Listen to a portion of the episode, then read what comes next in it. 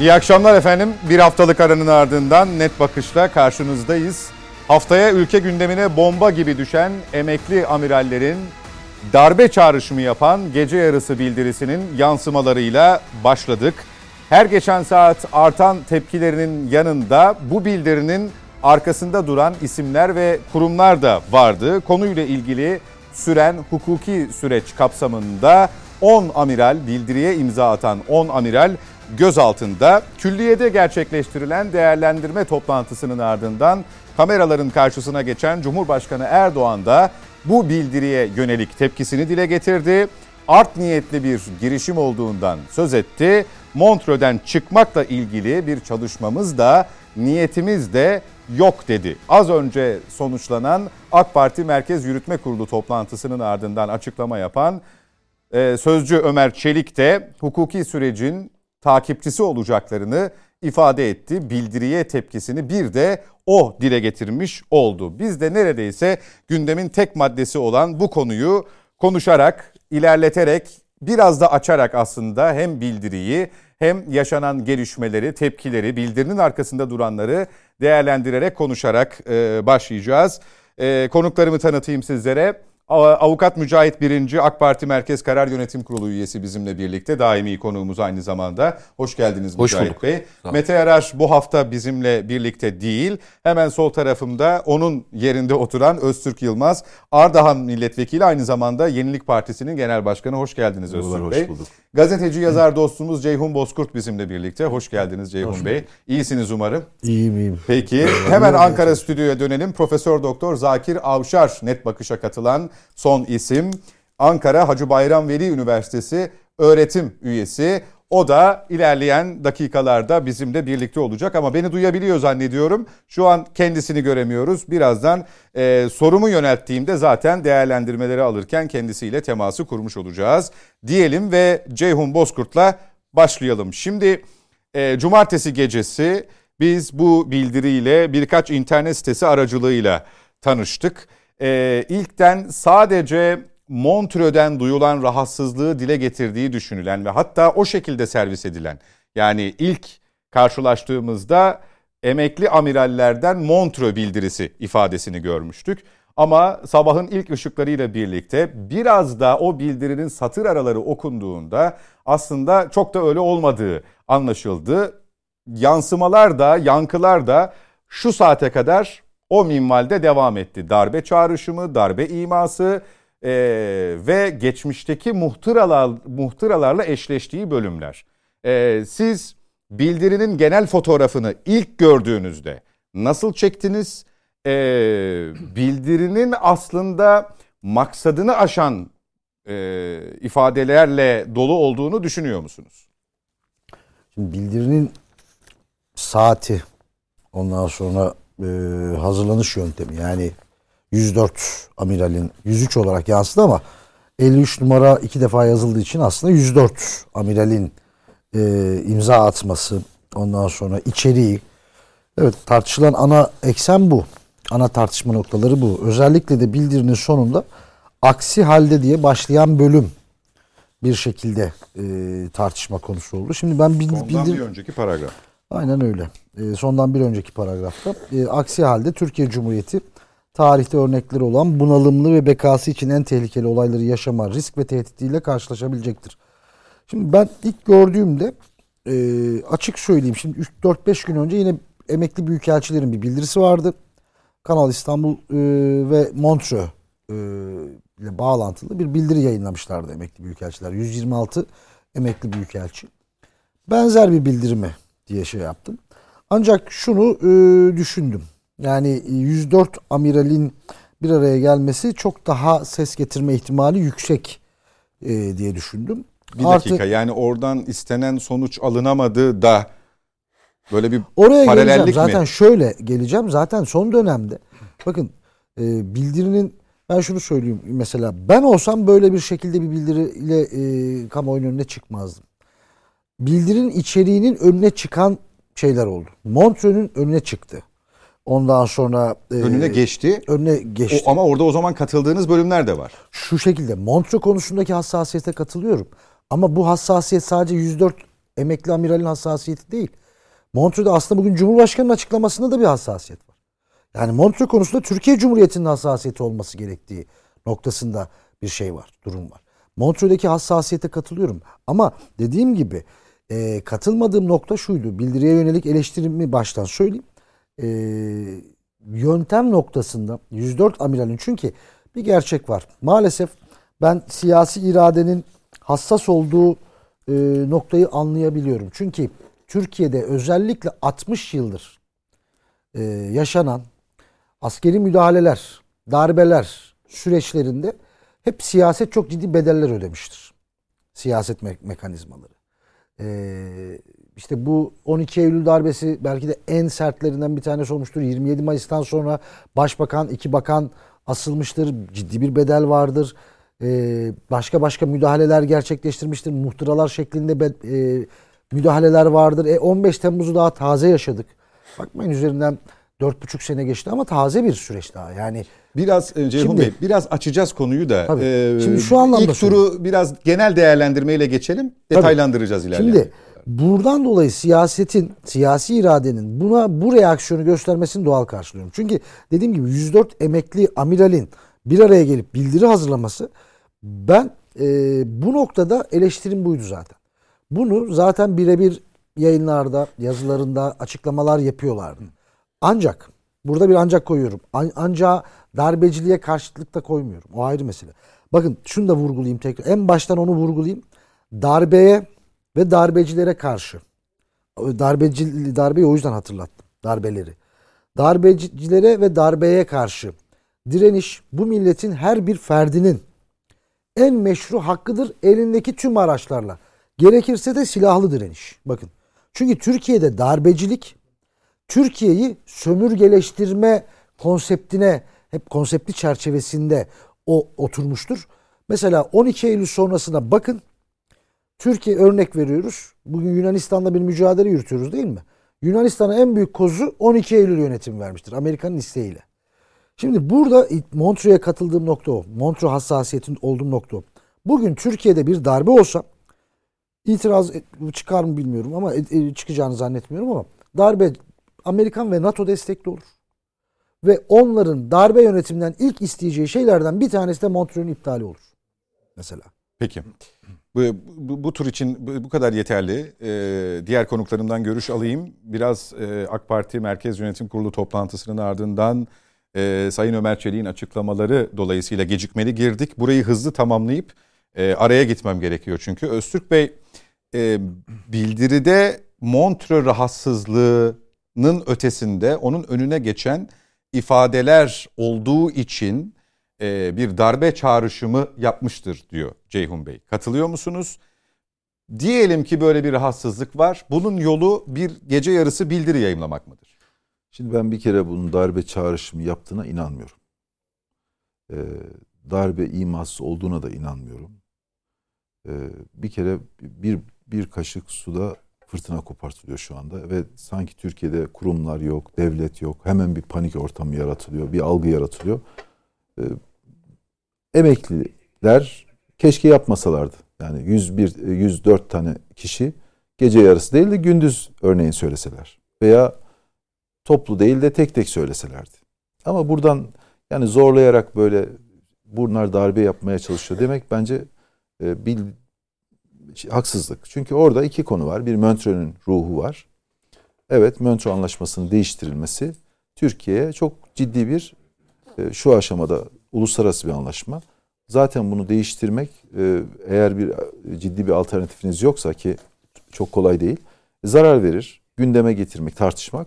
Ama asıl rahatsızlık şeyden çıkıyor.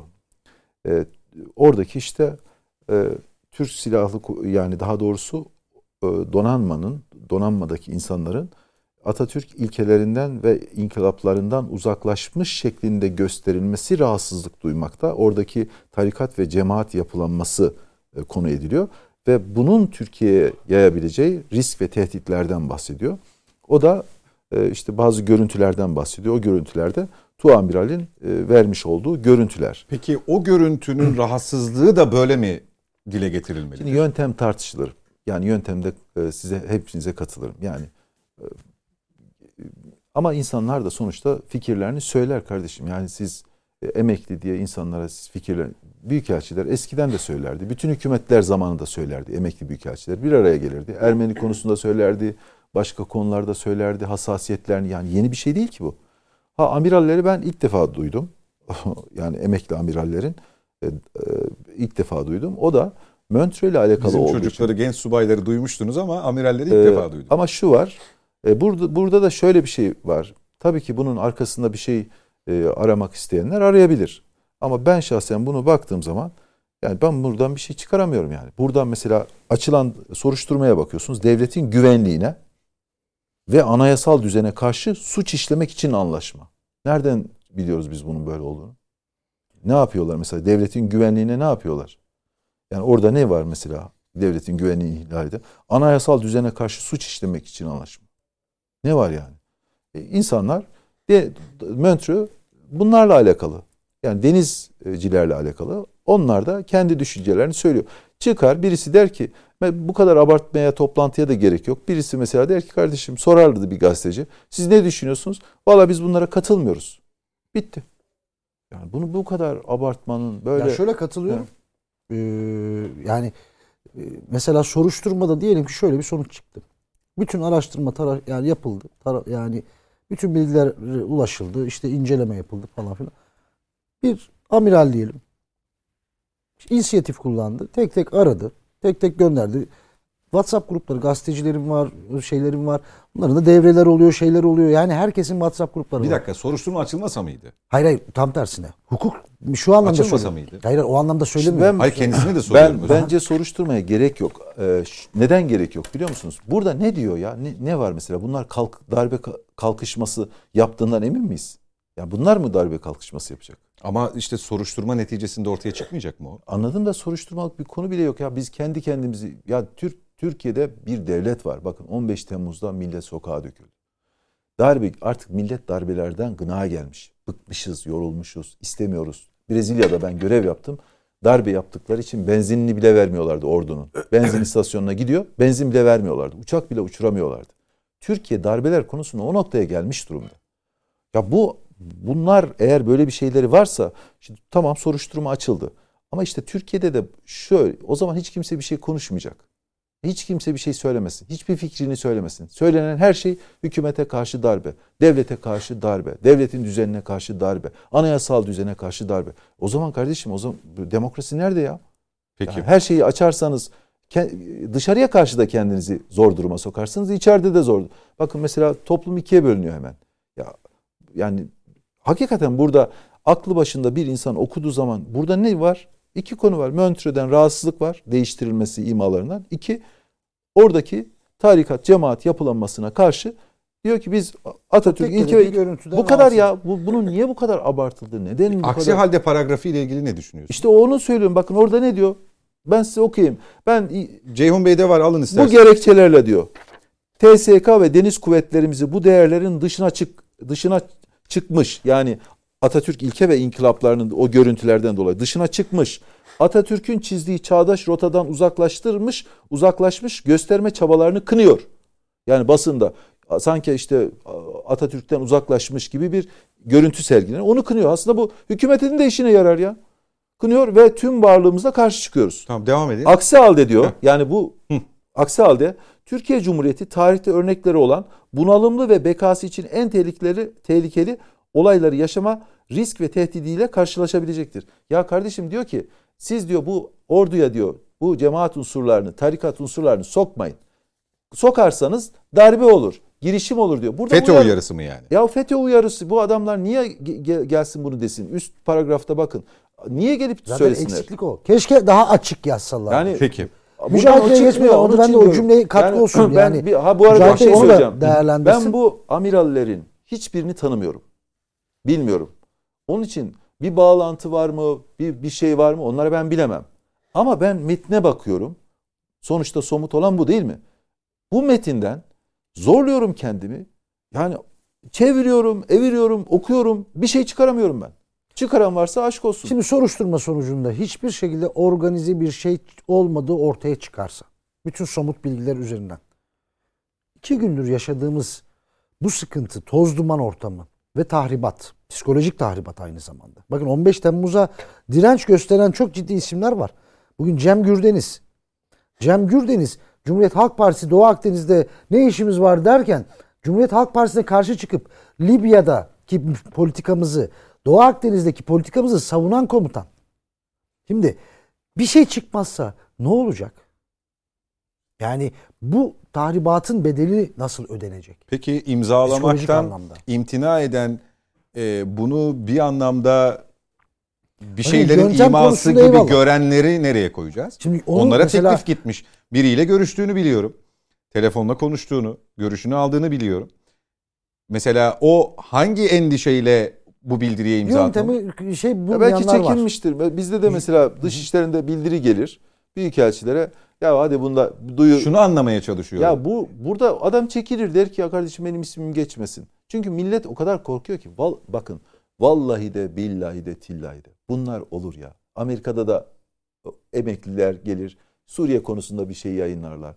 Burada Ben şey önemli olan şu. Gerçekten burada bir darbe girişimi Tamam, var mı yok mu? Şimdi onun ikinci kısmı bırakalım. Benim mı? savunduğum şuydu. Bir cümle bir soruşturma açılabilirdi ama bu kadar gürültü kopmadan açılabilirdi. Yürürdü. Kamuoyunda da böyle bir tepki gören e, siyasette birçok kurumda birçok isimde darbe çağrışımı oluşturan zihninde e, bir bildirinin soruşturması ister istemez geniş yankı uyandırarak açılmayacak mıdır? Elbette. Yani şimdi e, bu bildiride hitap edilen Yüce Türk milleti büyük bir ekseriyeti bildiriye çok ciddi tepki göstermiştir. Özellikle AK Parti, Adalet ve Kalkınma Partisi ve Milliyetçi Hareket Partisi, Milliyetçi Hareket Partisi lideri ki e, apolitlerin sökülmesinden ve özlük hakların el- a- alınmasından bahsetmiştir. Bu tabii e, toplumda bu tür Yüce Türk milletine de başlayan e, paragraflar, metinler geçmişte o geçmiş o kötü anıları tazeler. Ve dolayısıyla buradaki aksi halde e, içeren benim kanaatime göre tehdit olan, benim kanaatime göre tehdit olan, e, aba altından sopa göstermek olan hadise toplumun geniş kitlelerinde negatif etki yaratmıştır. Şimdi e, burada bildirinin genel itibariyle başlıklara bakarsak bu işte Kanal İstanbul mesela Kanal İstanbul hükümetin bir proje, projesidir. Yani e, iktidar partisi devleti yönetir ve projeler yapar, projeler sunar. Kanal İstanbul'a itiraz edilebilir mi? Elbette itiraz edilebilir. Fakat yöntem şu mudur? Mesela gruplarda bir araya gelip 104 tane emekli amiralin ki bunlar e, daha önceki yayınlarda da defalarca beyan ettim. Bakın bunlar emekli kömür işçisi değil. İşte emekli bakkallar Der- derneği değil. Kanarya Severler Derneği değil bunlar. Bunlar e, askerde kökü olan e, şu anda muvazzaflarla, muvazzaf askerlerle çeşitli ilişkileri olabilecek e, insanlar. Dolayısıyla bu tür e, emekli askerlerin çıkışları elbette ki bu, bu tür toplu çıkışlar ve Yüce Türk milletine diye başlayan çıkışlar direkt Türk milletine hedef alan, direkt Türk milletine hitap eden, bakın siyasi iktidara değil, direkt Türk milletine hitap eden bir tavır. E, anlatabiliyor muyum? Ya burada e, bence bu metin e, bütün cümleleriyle, cümleleriyle beraber sıkıntılı bir metindir. Yani burada uluslararası anlaşma Montreux ile alakalı Sayın Cumhurbaşkanımız çok net bir izah yaptı. Yani Türkiye'nin Montreux'den çıkması gibi bir niyeti yok. Yani Sayın Cumhurbaşkanımız Montreux'un kazanımlarından bahsetti biraz bu, önce bu, bu bir anlamda nokta koyacak şekildeydi bu tartışmaya ama e, tartışmanın çıkış noktasını da hatırlayalım. Hatırlayalım. Sayın Şentop da bunu daha önce e, açıklamasına tekrar bir açıklama gerektirecek şekilde Söyleyeyim. yalanladı. Tamam. Sayın Şentop e, o aslında yalanlamadı. Konuşmayı açtı. Sayın Şen- Şentop şunu söyledi. Bakın hayır, o direkt Montreux'u hedef alan kısmı yalanladı. Tamam. Bir e, soru tevcih edildiğinde Sayın Şentop dedi ki e, bu İstanbul Sözleşmesi'nden çıkıldığı gibi Montreux'den çıkılabilir mi dedi. Sayın Şen- Şentop da şu örneği verdi. Dedi ki Marmara Denizi'ni yeteri kadar mayanız olu olsa yoğurt yapabilirsiniz teorik olarak dedi. Bakın bu aslında meselenin ne kadar girift ve e, imkansa yakın yani şu anda mümkün olmayan e, olarak e, örneksendiği bir hadisedir. Net bir şekilde bunu koymuştur ortaya. Şimdi bunun İhtimal üzerinden dahilinde değildir. ya değil Mümkündür. işte şu andaki konjektüre değil, göre değil dedi. o söz o sözdür. Şimdi bunun üzerinden böyle Montreux tartışması yok iken, toplumda Montreux tartışılmazken Montreux atıfları yapmak. Ondan sonra Kanal İstanbul projesine e, onunla konumlandırarak, Montreux ile konumlandırarak bir atıf daha yapmak benim kanaatime göre bu e, emekli askerlere düşmüş bir hadise değildir. Ve bu toplu hareket e, bu e, bu e, metnin gece yarısının bir vaktinde açıklanması beraber toplu bir şekilde burada hareket edilmesi, metnin içinde Yüce Türk Milleti hitabının bulunması, aksi halde diye başlayan sıralayıp sıralayıp o somut bir olayı, somut bir olayı tıpkı 28 Şubat'ta simge neydi? Ali Kalkancı falandı değil mi? E, gezi Münferit sürecinde, bir olay. Gezi sürecinde simgeler neydi? Bakın simgeler üzerinden yürü bu hadiseler. Nereye bağlayacağım? Bağlayacağım bir yer var. Gezi sürecinde simgeler neydi? Kırmızılı kadın, piyano çalan adam, e, para sayma makineleri, işte ayakkabı kutuları 17-25 Aralık'ta simgesiydi. E şimdi de bir bakıyoruz Montreux bir sos, Montreux toplumda öyle geniş bir tartışma konusu olmayan, devletin çıkma niyetinde olmadığı beyan edilen, Sayın Cumhurbaşkanımızın açık bir şekilde bunun kazanımlarının olduğunu beyan ettiği bir anlaşmayla alakalı adeta Türkiye Cumhuriyeti Devleti sanki taraf olmaktan yarın çıkacakmış gibi, sanki bu imzayı geri alacakmış gibi e, aşırı agresif tonda yani hiç gerek yokken çok ciddi bir çıkış yapılmasını ben açıkçası hayatın doğal akışına aykırı buluyorum. Çünkü bakın tekrar söylüyorum bakın kömür işçileri değil bunlar. Bunlar emekli askerler. Dolayısıyla dünyanın her tarafında bu 104 kişilik Kömür bir kadro. işçilerini hedef alıyor gibi olmayalım da hani e, onlar da Yo yo öyle değil canım onlar ifade anladılar. edebilirler tabii. Ya elbette o dediğim o değil. De- demek istediğim o değil. Demek istediğim bu girift ilişkiler babında söylüyorum. Yani bunların muvazzaflarla ilişkiler olabilir. Zaten soruşturma da oraya matuf. Soruşturma oraya endeksli. Bunların bunların çoğunun veya birkaçının aralarında bir tanesi bile yeter. Birisinin veya arasında. Savcı bunu ortaya çıkartmak durumundadır. Başsavcılık bunların birkaçının bu muvazzaflarla alakalı bir görüşmeleri temasları olduğu mu diye bu noktada araştırma yapacak. Bakın bu görüşmeler kötü niyetli görüşmeleri anayasayı ortadan kaldırmaya yönelik mevcut iktidar devirmeye yönelik bir görüşmesi oldu mu diye esas soru budur. çıkarıyor musunuz? Yok yok hayır bak başka bir Siz şey söylüyorum. Yani kendiniz çıkarıyor Şimdi musunuz? bakın bu- Elinizi vicdanınıza koyun. Şunu Gerçekten. Çok vicdanlı söylüyorum. Bakın şunu söylüyorum. Bu metin bir başlangıçtır. Her Cumhuriyet Başsavcılığı dünyanın tamamında böyle bir metin önüne geldiği anda bunun buzdağının görünmeyen kısmıyla alakalı e, soruşturma açar. Ya Açmalıdır yapmayın. da. Bakın Türkiye Devam faşizme bir doğru bitireyim, gidiyor. bir. Yapmayın ya. Bir Böyle bu kadar edin. Bir bitireyim. biz bir resmen bir faşizme gidiyoruz. Hiç kimse bir şey konuşmasın mı, yazmasın mı? Her şeyin en iyisini hükümet biliyor. Biz burada hiç Şimdi- tarla taşı mı topluyoruz? Şimdi e, bu meselede, bu hadisede e, işte bu e, Cumhuriyet Başsavcının yapacağı araştırma sonucunda muvazzaflar ilişkileri var mı? Belli örgütlerle, bir veya birkaç örgütle bir temasları var mı diye e, bu araştırmalar yapılmalıdır. Şimdi ben şunu şöyle değerlendiriyorum. Bakın bunlar dedik ya simge işte Montreux, e, İstanbul sözü, Kanal İstanbul ve e, bir üç defa geçen, üç kere geçen Atatürk beyanı. Şimdi bu Atatürk beyanının arkasında neler çevrildiğini biz 28 Şubat'ta da 1980 darbesinde de 72 muhtırasında da e, 60 ihtilalinde de ve e, 15 Temmuz'da dahi bakın FETÖ'cü yapı kendisini Yurtta Sulh Konseyi olarak beyan etti ya. Sığındığı kalkan aynısıydı. Şu emperyalist oyun, emperyalist e, müdahale belli kiselerde milletin değerleri üzerinden operasyonlarını yapar. Bir zaman İslam'ı kullanır, bir zaman Atatürk'ü kullanır, bir zaman başka bir şey cami kullanır. Yani milletin hassas olduğu noktalardan giriş yaparlar. Samimi değil orası diyorsun. benim, benim kanaatime göre ben o beyanı, e, Montreux e, atıflarını, e, Atatürk atıflarını samimi bulmuyorum. Peki Niye samimi şeriat bulmuyorum? isteriz Ayasofya imamını söyledi. Geleyim. Niye Onu samimi? samimi buluyor o çok musunuz? mü- o mügalata. Onun Yani peki onu bunu, FETÖ tarafından bunu değersizleştirmek etkile, etkisizleştirmek için söylenen bir mügalatadır. Ya Hiç konumuz değil o. E, bakın bu da konu aynı şey. ben direkt o da siz, siz anayasal düzeni siz- bakın devletin bakın, güvenliğine ve anayasal düzene karşı suç işlemek. Ben siz meseleyi saptırmaya çalıştıkça ben direkt yine nokta atışı yapacağım. Ayasofya imamı siz- şu anda konumuz değil. Başka bir zamanda tartışırız. ona da açılsın. Şimdi e, bu sözleş bu e, metnin bu metnin tarafında durmak, tarafında durmak veya bunu önemsizleştirmeye çalışmak taraf olmaktır. Benim kanaatim odur. Benim kanaatim bunu önemsizleşti- önemsizleştirmeye çalışmak antidemokratik bir tutumdur. Antidemokratik tutumun ta kendisidir. Bu ifade özgürlüğü kapsamında değerlendirilecek bir metin değildir. Belli ki seçilmiş iktidara karşı, seçilmiş iktidarın alanını daraltmaya karşı bir operasyon tezgahlanmıştır. Bu operasyonun yurt dışı kaynağı var mıdır yok mudur? Cumhuriyet Başsavcısının araştır- araştırmasına matuftur. Emniyet güçlerinin araştırmasına matuftur. Sadece onunla da olmaz. İstihbarat teşkilatlarımızın araştırması gere- gereken bir konudur bu. Bakın ben e, bu metni, bu metni e, Ukrayna'da olan hadiseler dışında değerlendirmiyorum. Yani Türkiye, Rusya, Türkiye, Çin, Amerika Birleşik Devletleri Türkiye ekseninde olan hadiseler çerçevesinde Son değerlendirdiğini yaşananlar çerçevesinde Aynen uluslararası öyle. bir boyutunun olduğunu Elbette düşünüyorsun. uluslararası Peki. me- me- metnin uluslararası boyutu var. Benim kanaatim odur. Dolayısıyla bunlar işte bunlar bunların araştırılması için sadece metni böyle çok safiyane, basit gibi geçiştirmekle olmaz bu iş. Cumhuriyet Savcılığı bunları araştıracak. Bir tane bir şey daha söyleyeceğim. Şimdi bakın. Bunlar muvazzaf askerler. Kimler? Belli kurmay ya muvazzaf değil Ha. pardon. Bunlar muvazzaf askerlik yapmış emekliler. kurmay zekaların olması beklenir değil mi? Kurmay zekaları olur. Bunlar hakikaten e, zekidirler. E, bunlar pozitif bilimlere hakimdirler. Çok iyi eğitim almışlardır. Mesleki tecrübe ve birikimleri vardır. Türkiye'nin yakın siyasi tarihine hakim olarak addedilirler. Bilirler bu işleri. Şimdi böyle bir metni 104 kişinin imzalaması sonucunda nasıl bir yankı uyandıracağını eğer bunlar bunu öngörememişlerse orada hakikaten kurmay zekada bir sıkıntı var demektir. Eğer öngörüp de yapmışlarsa başka kasıtları var demektir. Dolayısıyla bakın kurmay zekaya atıf yapıyorum. Onların tamamı bunun toplumda nasıl yankılanacağını, sivil siyasetin bu metne nasıl bakacağını yakın tarih projeksiyonu ile birlikte öngörebilecek şahıslardır. Dolayısıyla bunu öyle işte ifade özgürlüğüymüş. Hepsi teker teker çıkıyor açıklarlar. Her kanalda konuşuyorlar. Sorun yok. Montreux'u mu eleştiriyorsun? Hükümet Montreux'u kastetti mi diyorsun? Bunda bir sorun yok ki. Serbest. Kürsüler serbest. Bakın değerli genel başkan Montreux ile alakalı vurgu yapıyor. Kimse buradan çıkıp tutuklanmıyor ki. İfade özgürlüğü var. İfade özgürlüğünde bir sıkıntımız yok.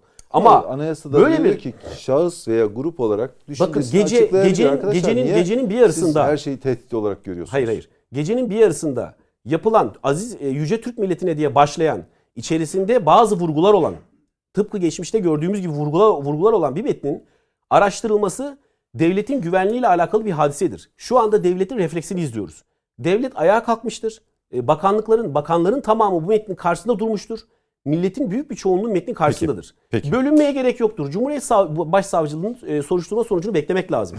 Bağlantılar noktasında ben hassas yerlerin bulunacağı kanaatim var benim. Peki. Ee, hemen Ankara'ya Zakir Hoca'ya dönelim. Ee, süre daraldı. Reklama gideceğim hocam ama ifade özgürlüğü mü darbe çağrışım metni mi?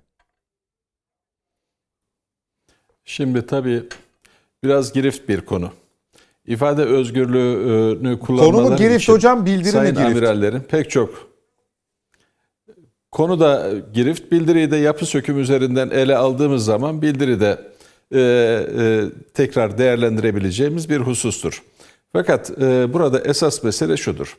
Bu saygıdeğer amiraller, emekli amiraller hangi platformda isterlerse rahatlıkla seslerini duyurabiliyorlar. Ben pek çoğunu televizyon ekranlarında da gördüm. Panellerde, toplantılarda da, gazetelere beyanatlarında da gördüm. Ee, söyleyemedikleri herhangi bir konu olduğunu da düşünmüyorum. Herhangi e, bir platformda biz bu konu üzerine konuşmak istiyoruz dedikleri andan itibaren o platformlar bu kıymetli zevata ne yapmıştır? Kapılarını aralamıştır.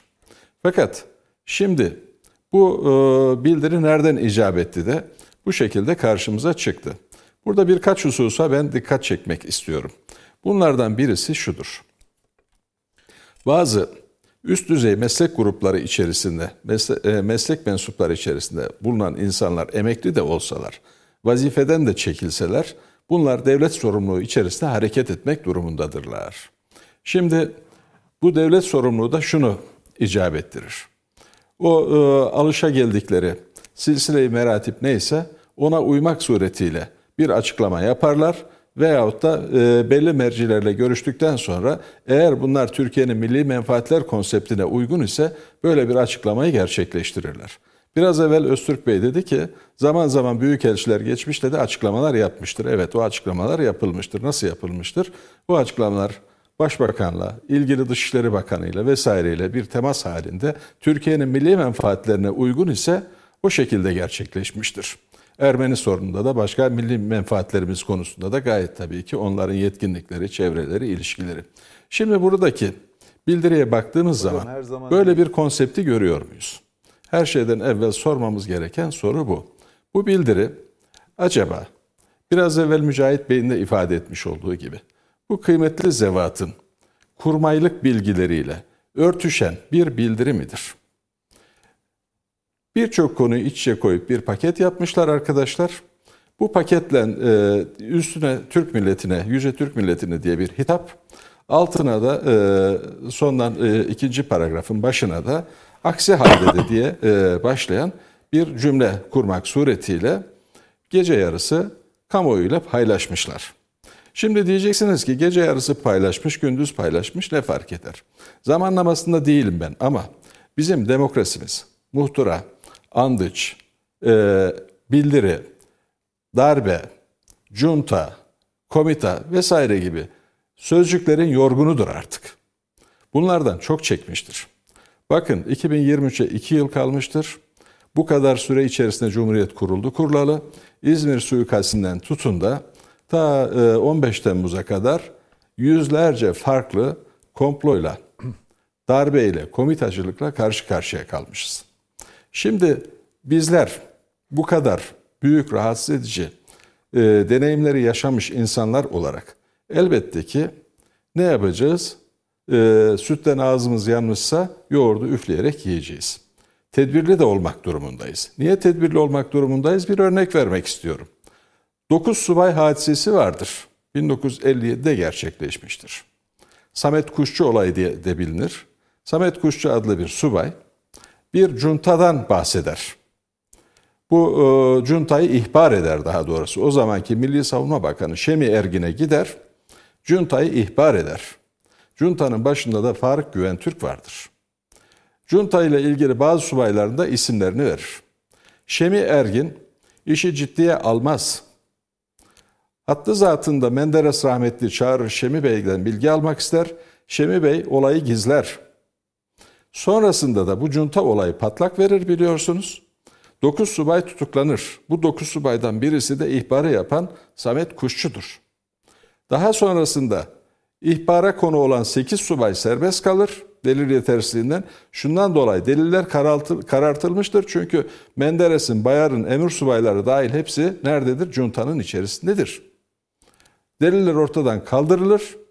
Bir tek kim mahkum olur biliyor musunuz? İhbarcı subay Samet Kuşçu 2 yıl mahkum olur, oradan da atılır. İşte sonrasında da ne olur? 60 darbesini yaşamış oluruz. Bakın bunlar ciddi işlerdir. Çocuk oyuncağı işler filan değildir. Akıllı bir devlet elbette ki böyle bir hususta soruşturacaktır. Bu özgürlüklere müdahale anlamına gelmez. Özgürlüklerini bu arkadaşlar nerede kullanmadılar? Ben buradaki sayın amirallerin pek çoğunu pek çok zeminde, pek çok kanalda görüşlerini dinledim. Bir diğer şey daha söyleyeceğim. Çok kısa Hepimiz, olsun hocam lütfen. E, kamu görevlerinde bulunduk. Sayın Öztürk Evet. Sayın e, Öztürk Bey de kamu görevlerinde bulundu. Bendeniz de e, kamu görevlerinde bulundum. Üst düzey sorumluluklar da devrüfte ettik. Doğal olarak da şimdi şunu bir insan düşünmez mi? Bir konuda açıklama yapacaksınız, tenkit edeceksiniz. Acaba öyle konuştu mu diye. Sayın Meclis Başkanı'nın konuşmadığı, etmediği bir cümleden hareketle vay hükümet Montreux'u tartışıyor diye bir şey açıyoruz, başlık açıyoruz. Üstelik de bunu Montreux, e, Montreux hassasiyeti e, üzerinden açıyoruz. Montreux hassasiyetimiz güzel de böyle bir konuşma yok. Böyle bir konu yok. Bu konu Sayın e, Muharrem Sarıkaya tarafından ne yapılmıştır? Meclis Başkanı'na bir sual olarak tevcih olunmuştur. Biraz evvel Mücahit Bey'in de detayını verdiği gibi o suale bir cevap alınmıştır. Peki. Dolayısıyla da imkansız olduğu bir şekilde ortaya konmuştur. Ne hükümet tarafından ne bir başka taraftan asla bu konuda bir şey gerçekleşmemiştir. Peki hocam. Atatürkçülük hassasiyetine gelince. Burada da bir cümle kullanmak çok, istiyorum çok kısa, müsaadeniz çok kısa, olursa. Çok kısa hocam. Bu cümleyle de kapatayım. Evet. Büyük Atatürk şunu yapmıştır biliyorsunuz. En yakın arkadaşlarına da ya üniforma ya siyaset demiştir.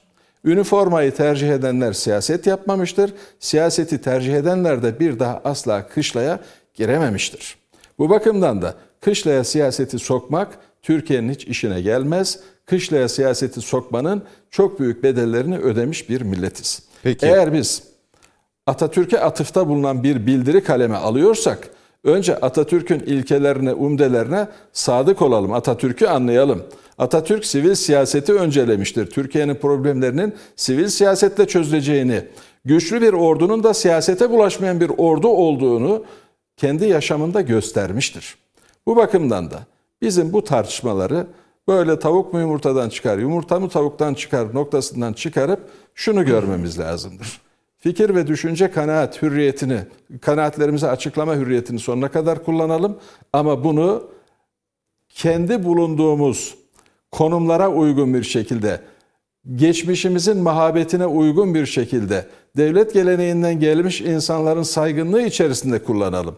Yoksa Peki. diğer türlü bunun dışına çıktığımız zaman hem de devletimize zeval vermiş oluruz hem kendimize müşkül bir duruma düşürmüş oluruz. Peki hocam teşekkür ediyorum bu tur için. Lazımdır. e, ara vakti araya gidiyoruz. Dönüşte net bakışa devam edeceğiz. Bizden ayrılmayın.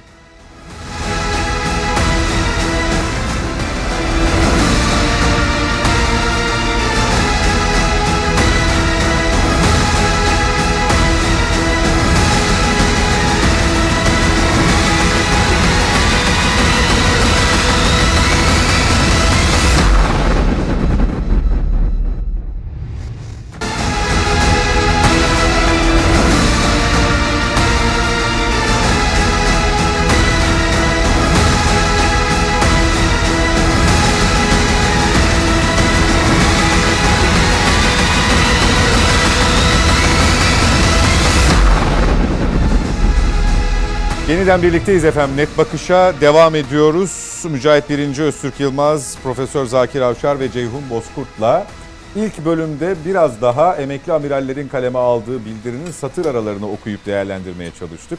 Şimdi e, aslında onu da konuklarımız yorumladılar. Bildirinin asıl amacı, arka planda ne var, e, ne güdülüyor e, gibi.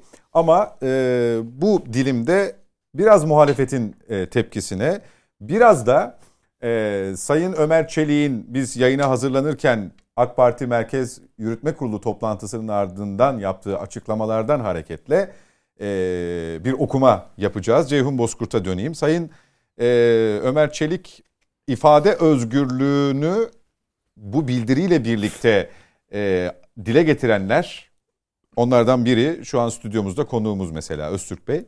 E, eğer AK Parti ses çıkarmasaydı, Cumhur İttifakı diyebiliriz, Milliyetçi Hareket Partisi ses çıkarmasaydı farklı değerlendirilecekti. Çokça büyütüldü diyenlerin de amacı başka. Tıpkı bildiriyi hazırlayanlar gibi o, o manaya gelecek. O meyanda bir ifade kullandı. Ee, o da geçmişteki muhtıralardan, e, bildirilerden e, rahatsızlığı dile getirdi. Benzeştiği yönleri ifade etti. Ee, sizce amaç sadece Montreux'den rahatsızlık olsaydı böyle bir bildiri kaleme alınmaz mıydı? Dolayısıyla maksat sadece Montreux değil mi?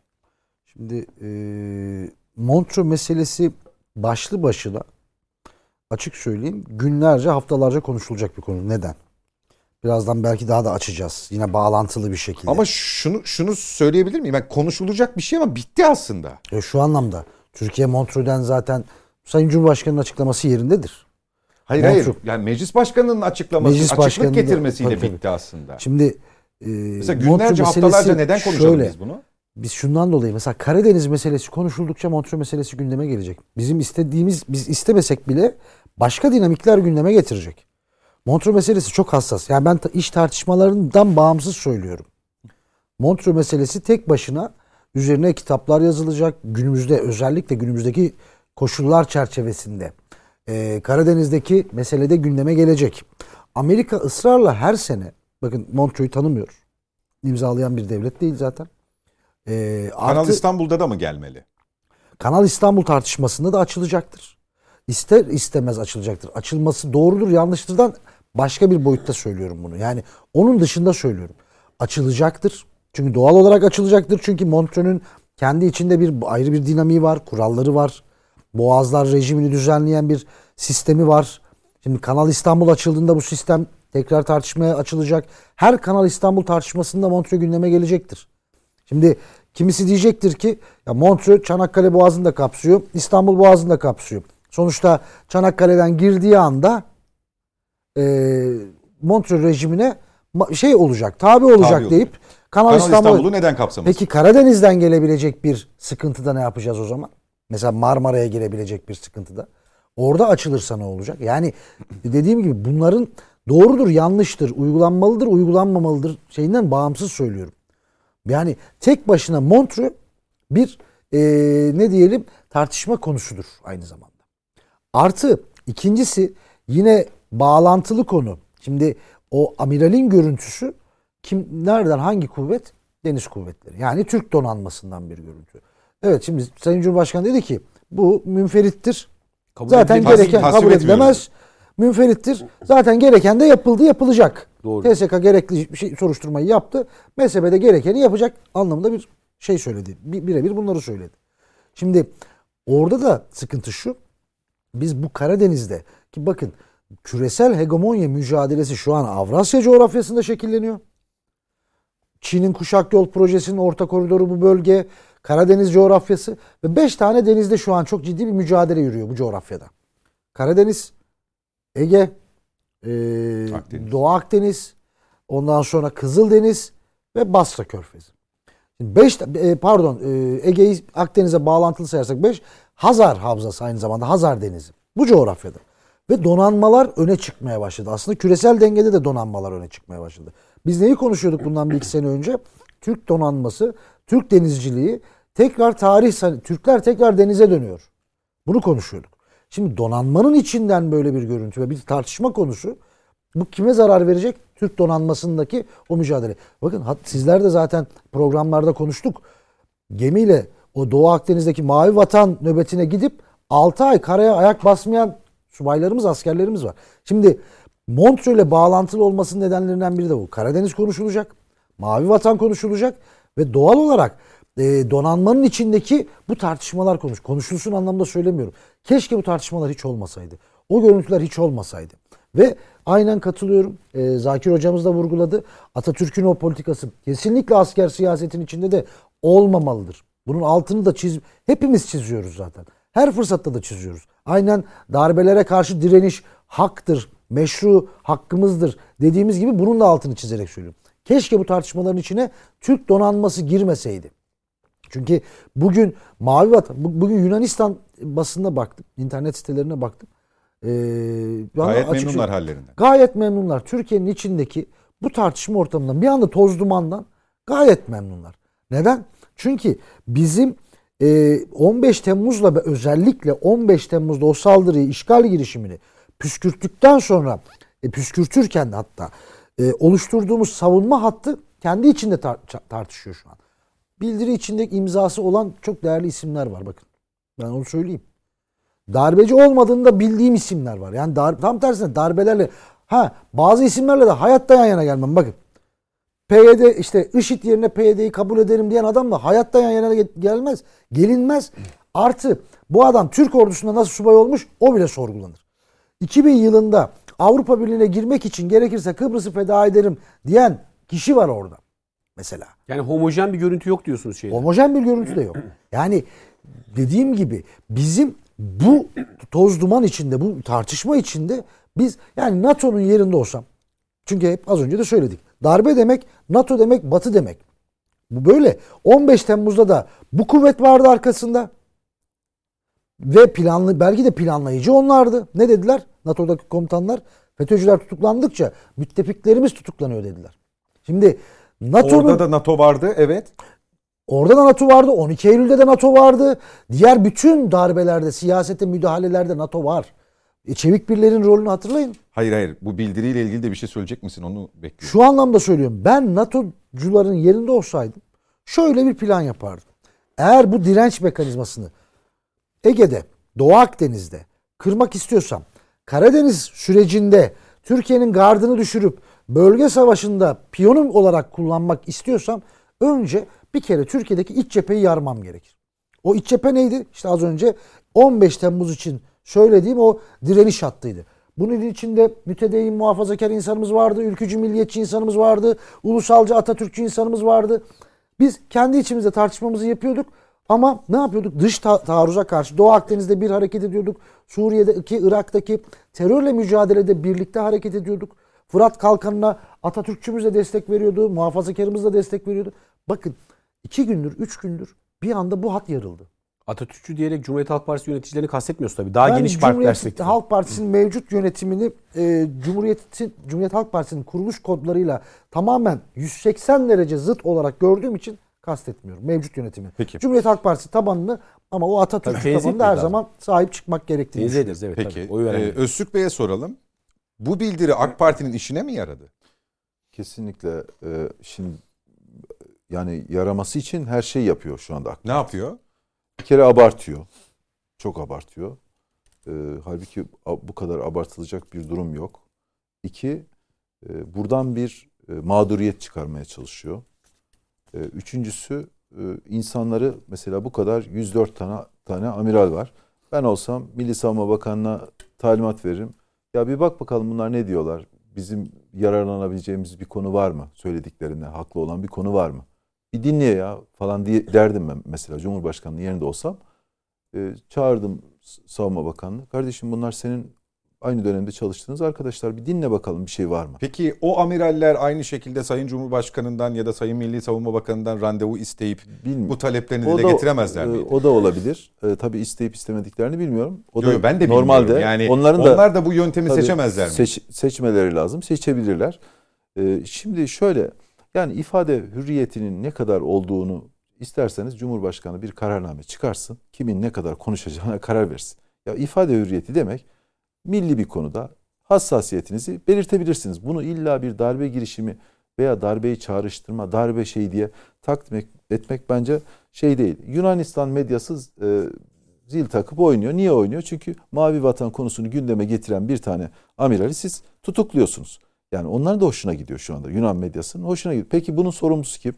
E bu hükümet yapmayacak kardeşim. Yani kanal mı yok ya? Devletsin sen ya. Devletsin. Sen cumhurbaşkanısın. Sen hükümetsin. Bu Tam da bakanın- devletliğini yapıyor işte şimdi. işte soruşturma e, açarak insanlar tutuklayarak herhalde bu böyle olmaz yani. Halbuki onun öncesinde bir sorarsınız ya bu niye bunlar gece yayınladınız kardeşim siz? Sabaha kurt mu yemiş dersiniz ya? Niye? Hayırdır? Ne oldu? Ayrıca benim yararlanacağım bana söyleyeceğin bir şey var mı? Yoksa sen bunun ötesinde bir şey mi kastet, kastediyorsun? Bunlar sorulabilir. Biz şu anda var ya gerçekten cinnet geçiren bir milletiz. Hükümet cinnet geçiriyor. Muhalefet cinnet geçiriyor. Toplum cinnet geçiriyor. Devlet nasıl yönetilir? Böyle olmaz. Siz hiç gördünüz mü İngiltere'de böyle bir şekilde bu kadar insan hakkında soruşturma açıyorsunuz. Bakın balyoz darbe balyoz oldu, Ergenekon oldu. Bir sürü insan orada kıyıma uğradı. Ve bunu FETÖ yaptı. Ne oldu? Kendimize zarar verdik. Deli saçması gibi o mahkeme senin, bu mahkeme benim insanları süründürdük. Ve artık bir devletin de olgunlaşması lazım devlet yönetenlerinde. Ya bunu velev ki diyelim ki kötü niyetle yaptılar. Kötü niyetle yaptıklarını düşün. Ben dedim ya tanımıyorum bunlar. Hiçbirini tanımıyorum. Ben metin üzerinden gidiyorum.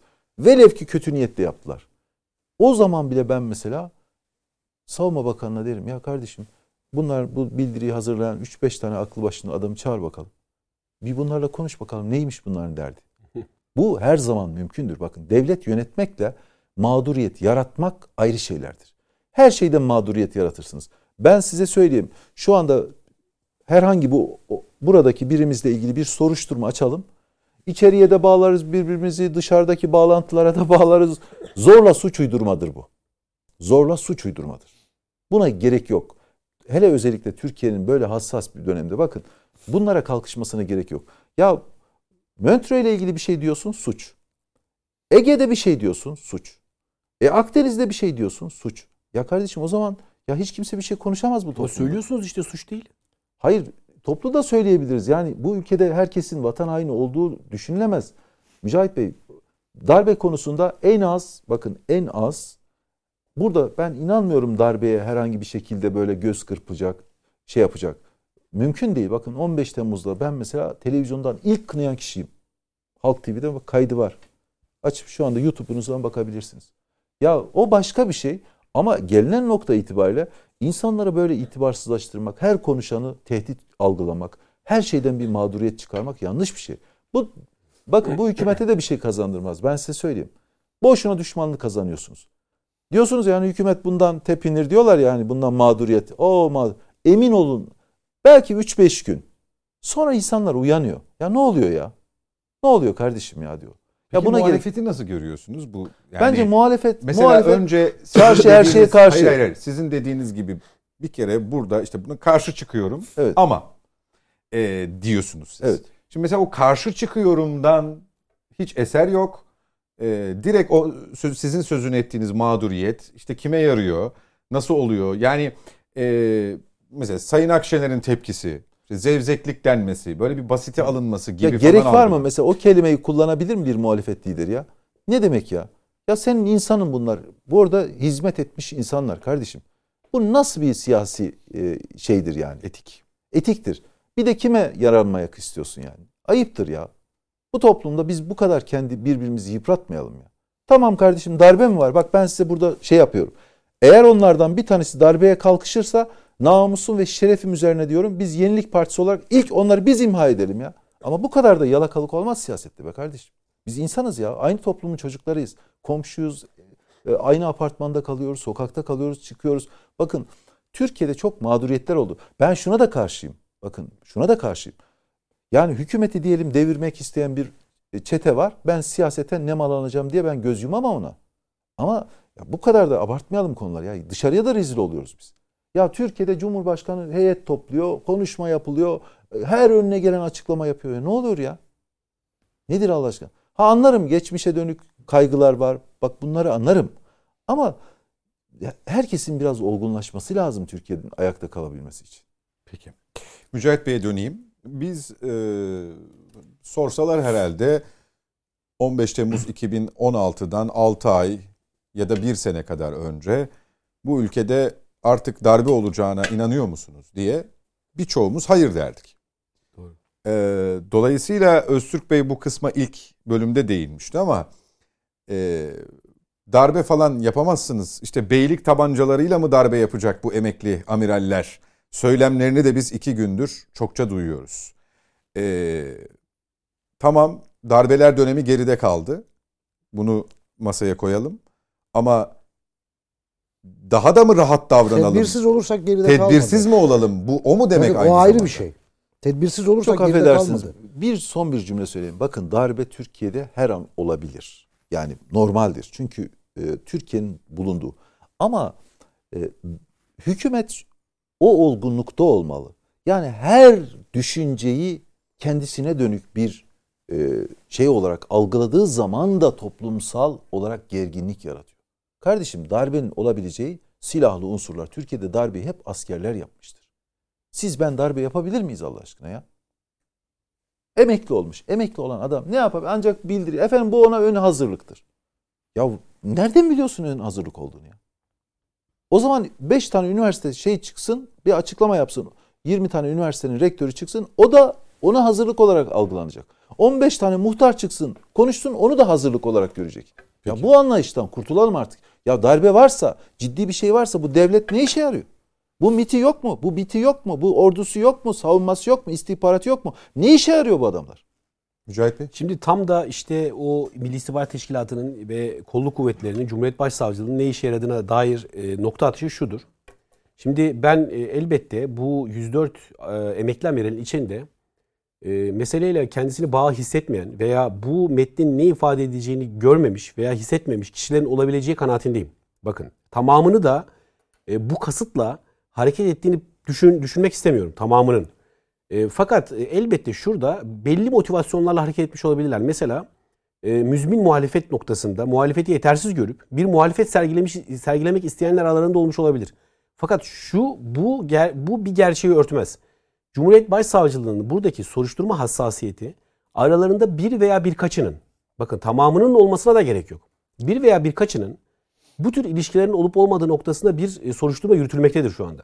Dolayısıyla bizim sabırla Türkiye Cumhuriyeti Devleti'nin mekanizmalarını ve kurumlarının işleyişini e, beklememiz lazım.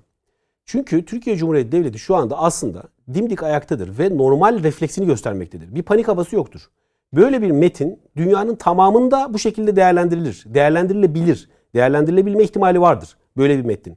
Biraz önce atıf yaptığım gibi kurmay zekanın da bu değerlendirmeye tabi tutulacaklarını öngörmesi gerekir.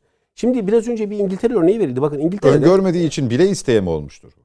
ben tamamının kasıt içinde olamayabileceğini e, düşünüyorum. Tamamının o kasıt içinde olamayabileceğini düşünüyorum. Yani bazıları önüne konulmuştur. Belli mülahazalarla kıramama bazen kıramama pahasına imzalanır bunlar. Hani bazen Ama ona katılamayacağım e, çünkü e, imza koymayanları nasıl değerlendiriyorsunuz? Ama tabii o çok subjektif mekanizma. Mesela mesela siz benim askerde üstümdünüz. Bu ast üst mese- meselesi çok kuvvetlidir askerde. Siz benim üstümdünüz. Hep beraber emekli olduk. Şimdi sizden gelen bir evra imzalamak durumunda hissedebilir. Bak tamamını e, şey yapmak istemiyorum. İçinin içine sokmak istemiyorum.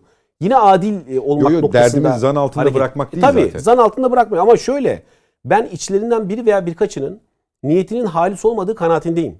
Bunlar belli olacaktır Cumhuriyet Savcılığı soruşturmasında. Bakın diyorum ki şu İngiltere örneği verildiğinde şimdi devlet kendi aleyhine işlenen faaliyetlerde güdülen e, kötü niyetli hallerde ve fiillerde devletin her devletin refleksi olur. Ulus devletlerin. Çünkü sınırlarını ve güvenliğini ve vatandaşlarının güvenliğini muhafaza etmek, anayasal düzeni muhafaza etmek gibi bir görevi vardır bütün devletlerin. İngiltere'de bir basın e, kurumunda devletin aleyhine olabilecek haber değeri de taşıyan ama devletin aleyhine olabilecek bir takım belge ve bilgiler bizzat o basın mensuplarına imha ettirilmiştir İngiltere'de. Böyle bir hadise vardır. Bakın İngiltere diyoruz ki hani basın özgürlüğünün son derece yaygın olduğu bir yer diyoruz değil mi İngiltere'de? Orada dahi devlet kendi aleyhinde bir fa- faaliyet ve fiil görürse veya devlet sırrı teşkil ettiğine inanırsa bazı belgelerin basın mensuplarının kendisine imha ettirilmiştir o belgeler. Yayınlayamamışlardır, yayınlayamazlar. Amerika Birleşik Devletleri'nde durum hadise farklı değildir. Dolayısıyla buradaki devletin refleks, ilk refleks tedbirleri vatandaşları korumaya yönelik, milletini korumaya yönelik ve anayasal düzeni korumaya yönelik reflekstir. Bu demek değildir ki soruşturma illaki bir kovuşturmaya dönüşecek ve bunlar illaki bir dava açılıp yargılanacak demek değildir.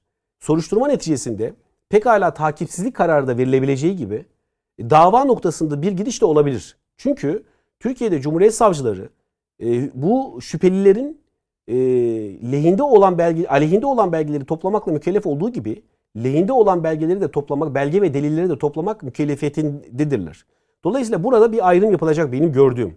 Şimdi burada biraz önceki mülahazalarla bu belgeyi imza atmış olanlar buradan bir sıyrılacaklar. Onu söyleyeyim. Fakat e, o eleğin üstünde kalan birileri olacaksa onlar hakkında da ayrılarak kovuşturma açılabilir. Bazıları hakkında kovuşturma açılabilir. Demek istediğim şu. Bakın bence burada e, bir nokta atışıyla ilk başta 10 kişinin gözetim gözaltına alınması ve onların ilk başta sorguya davet edilmesi, sorgulanması burada e, bizim dikkat etmemiz gereken noktadır. Bu neyi gösterir bana? Bu, burada adeta sanki bir bir faaliyetin içerisindeki e, durumu bir e, bunların aralarında illa bir iletişimler oldu. Bir iletişim olmadan %4'ü birden aynı şekilde bu işe imza atamaz. Bir iletişim oldu aralarında. Tamam. Bunlar nerede toplandılar? Aralarında muvazzaflar var mıydı? Herhangi bir yurt dışı bağlantıları veya herhangi bir yurt içi veya yurt dışı örgütle bağlantıları var mı? Bazılarının veya birkaçının veya hepsinin. Bu metin nerede ve ne zaman kaleme alındı? Bey şöyle oluyor bakın ben size söyleyeyim. Ben bir o noktayı bitireyim de önemli bakın hukuki nokta. Tamam siz hukuki de bak şöyle oluyor biliyor musunuz? Bunu işte abartılıyor onun için e, dayanamadım. Kusura bakmayın. Ben şimdi bir metin hazırlarım. Örneğin diyelim ki herhangi bir Ege konusunda. Ya arka, WhatsApp'tan arkadaşlar şöyle bir şey bildiri yapmak istiyoruz. Bu konuda Ama şu an varsayımla konuşuyorsunuz. Ya bu böyle oluyor. Yani herkesi oturup yazmaz. Tamam bu bir varsayım. Birisi yazar, diğerleri de bakar. Genelde ortak bir metin. Tamam. Değerli şerh, genel düştü, şerh düştüğü yerler vardır. Vardır. Düzeltilmeye yani düzelt falan düzeltilir. O kadar. Yani bunun e, zaten böyle ha tuhaf olan yani tuhaf olan bana da mesela tuhaf gelen niye gece yayınlıyorsunuz ya siz niye yani ne bunu gündüzde yayınlayın gündüzü kurt mu yedi kardeşim ya nedir işte orada bakın benim eleştirdiğim tek konu budur. Yöntemin e, zamanlaması. Ya tabii sen fikrini yayınla, gündüz yayınla ne var? Peki.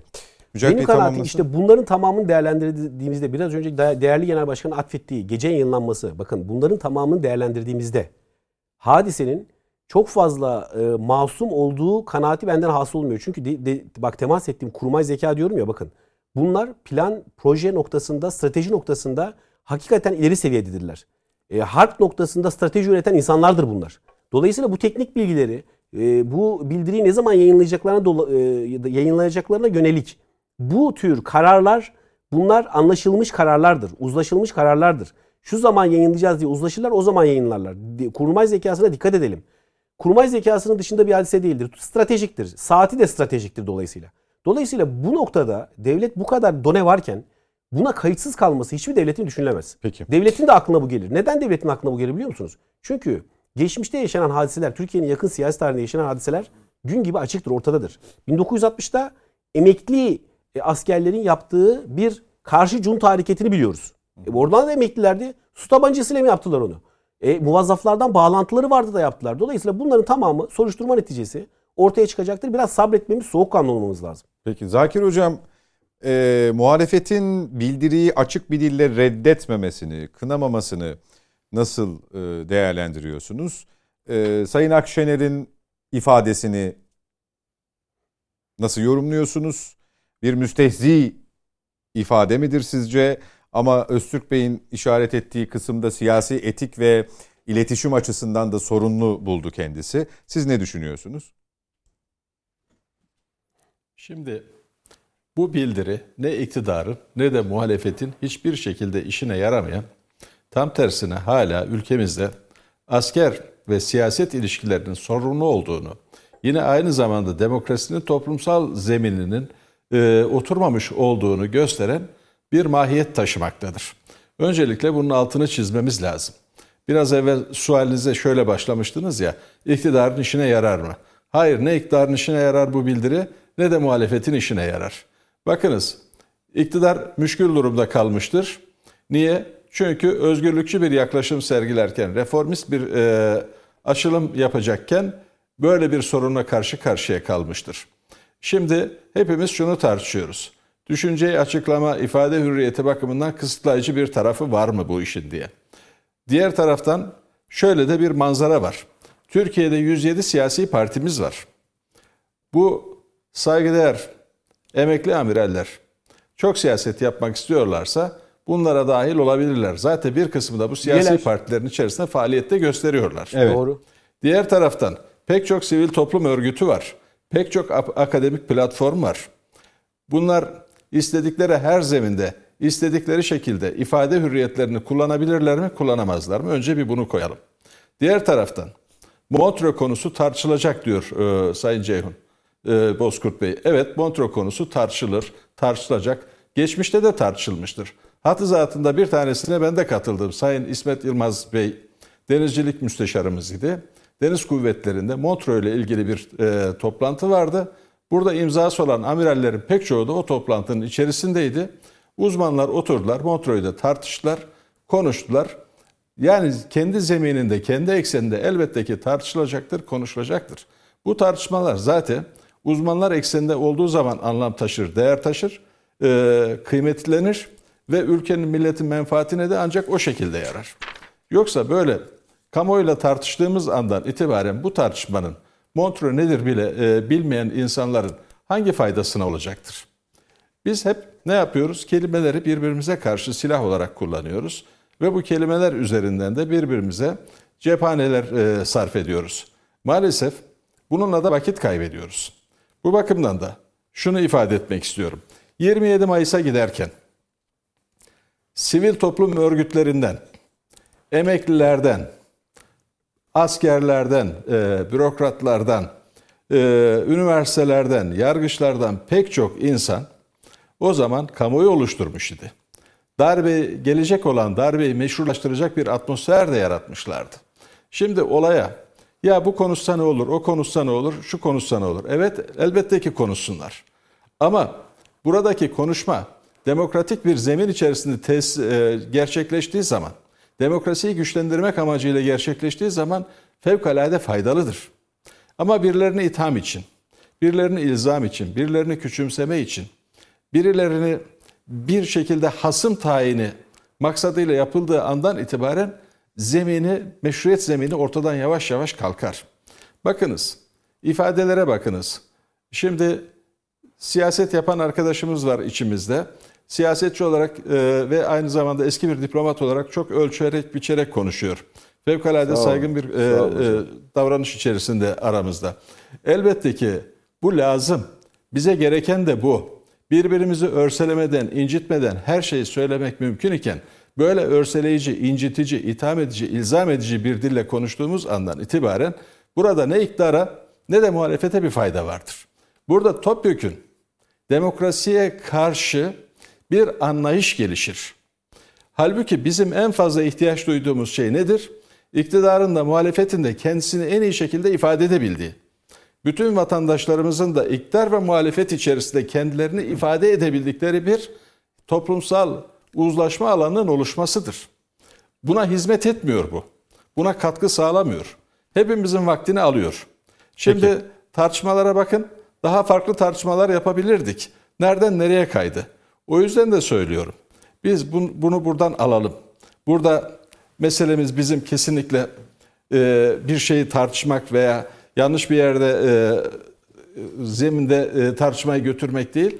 Bizim yapmamız gereken demokrasiyi güçlendirmektir. Siyasal partilerinde açıklamalarında demokrasiyi güçlendirecek bir zeminin olması lazımdır. Peki. Demokrasi Hocam- ancak önlemleri alındığı zaman güçlenir. Aksi takdirde demokrasi güçlenmez.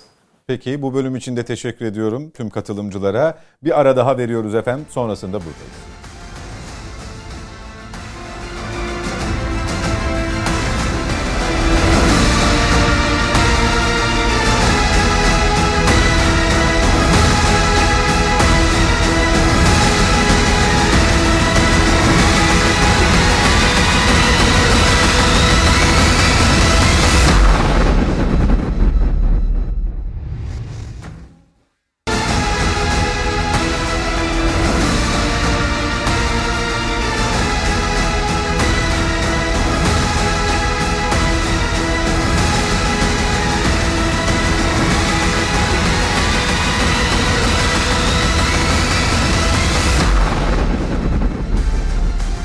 Yeniden birlikteyiz efendim. Son bölüme girdik net bakışta.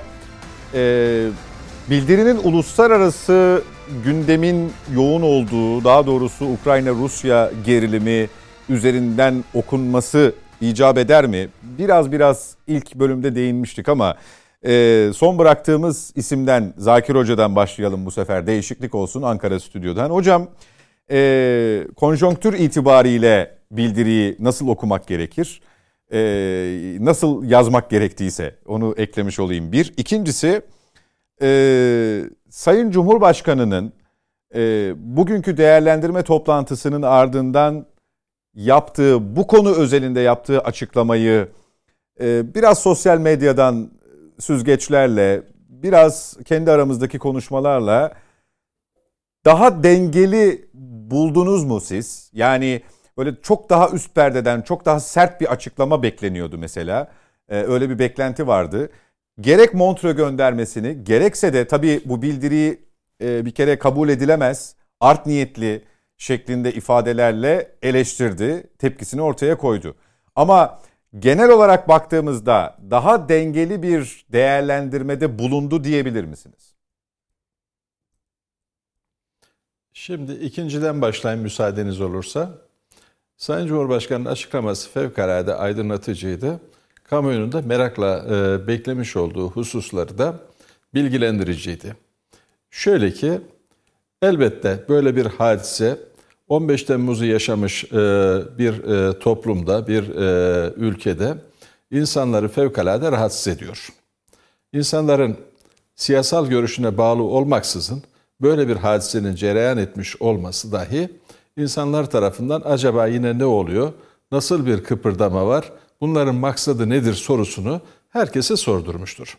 Aklı başında olan, sağduyulu olan her insan sonuç itibariyle hoşgörülü de yaklaşsa, ifade hürriyeti çerçevesinde bu olabilir dese de yine de bunun altında bir şey var mı yok mu e, konusunda bir meraka kapılmıştır.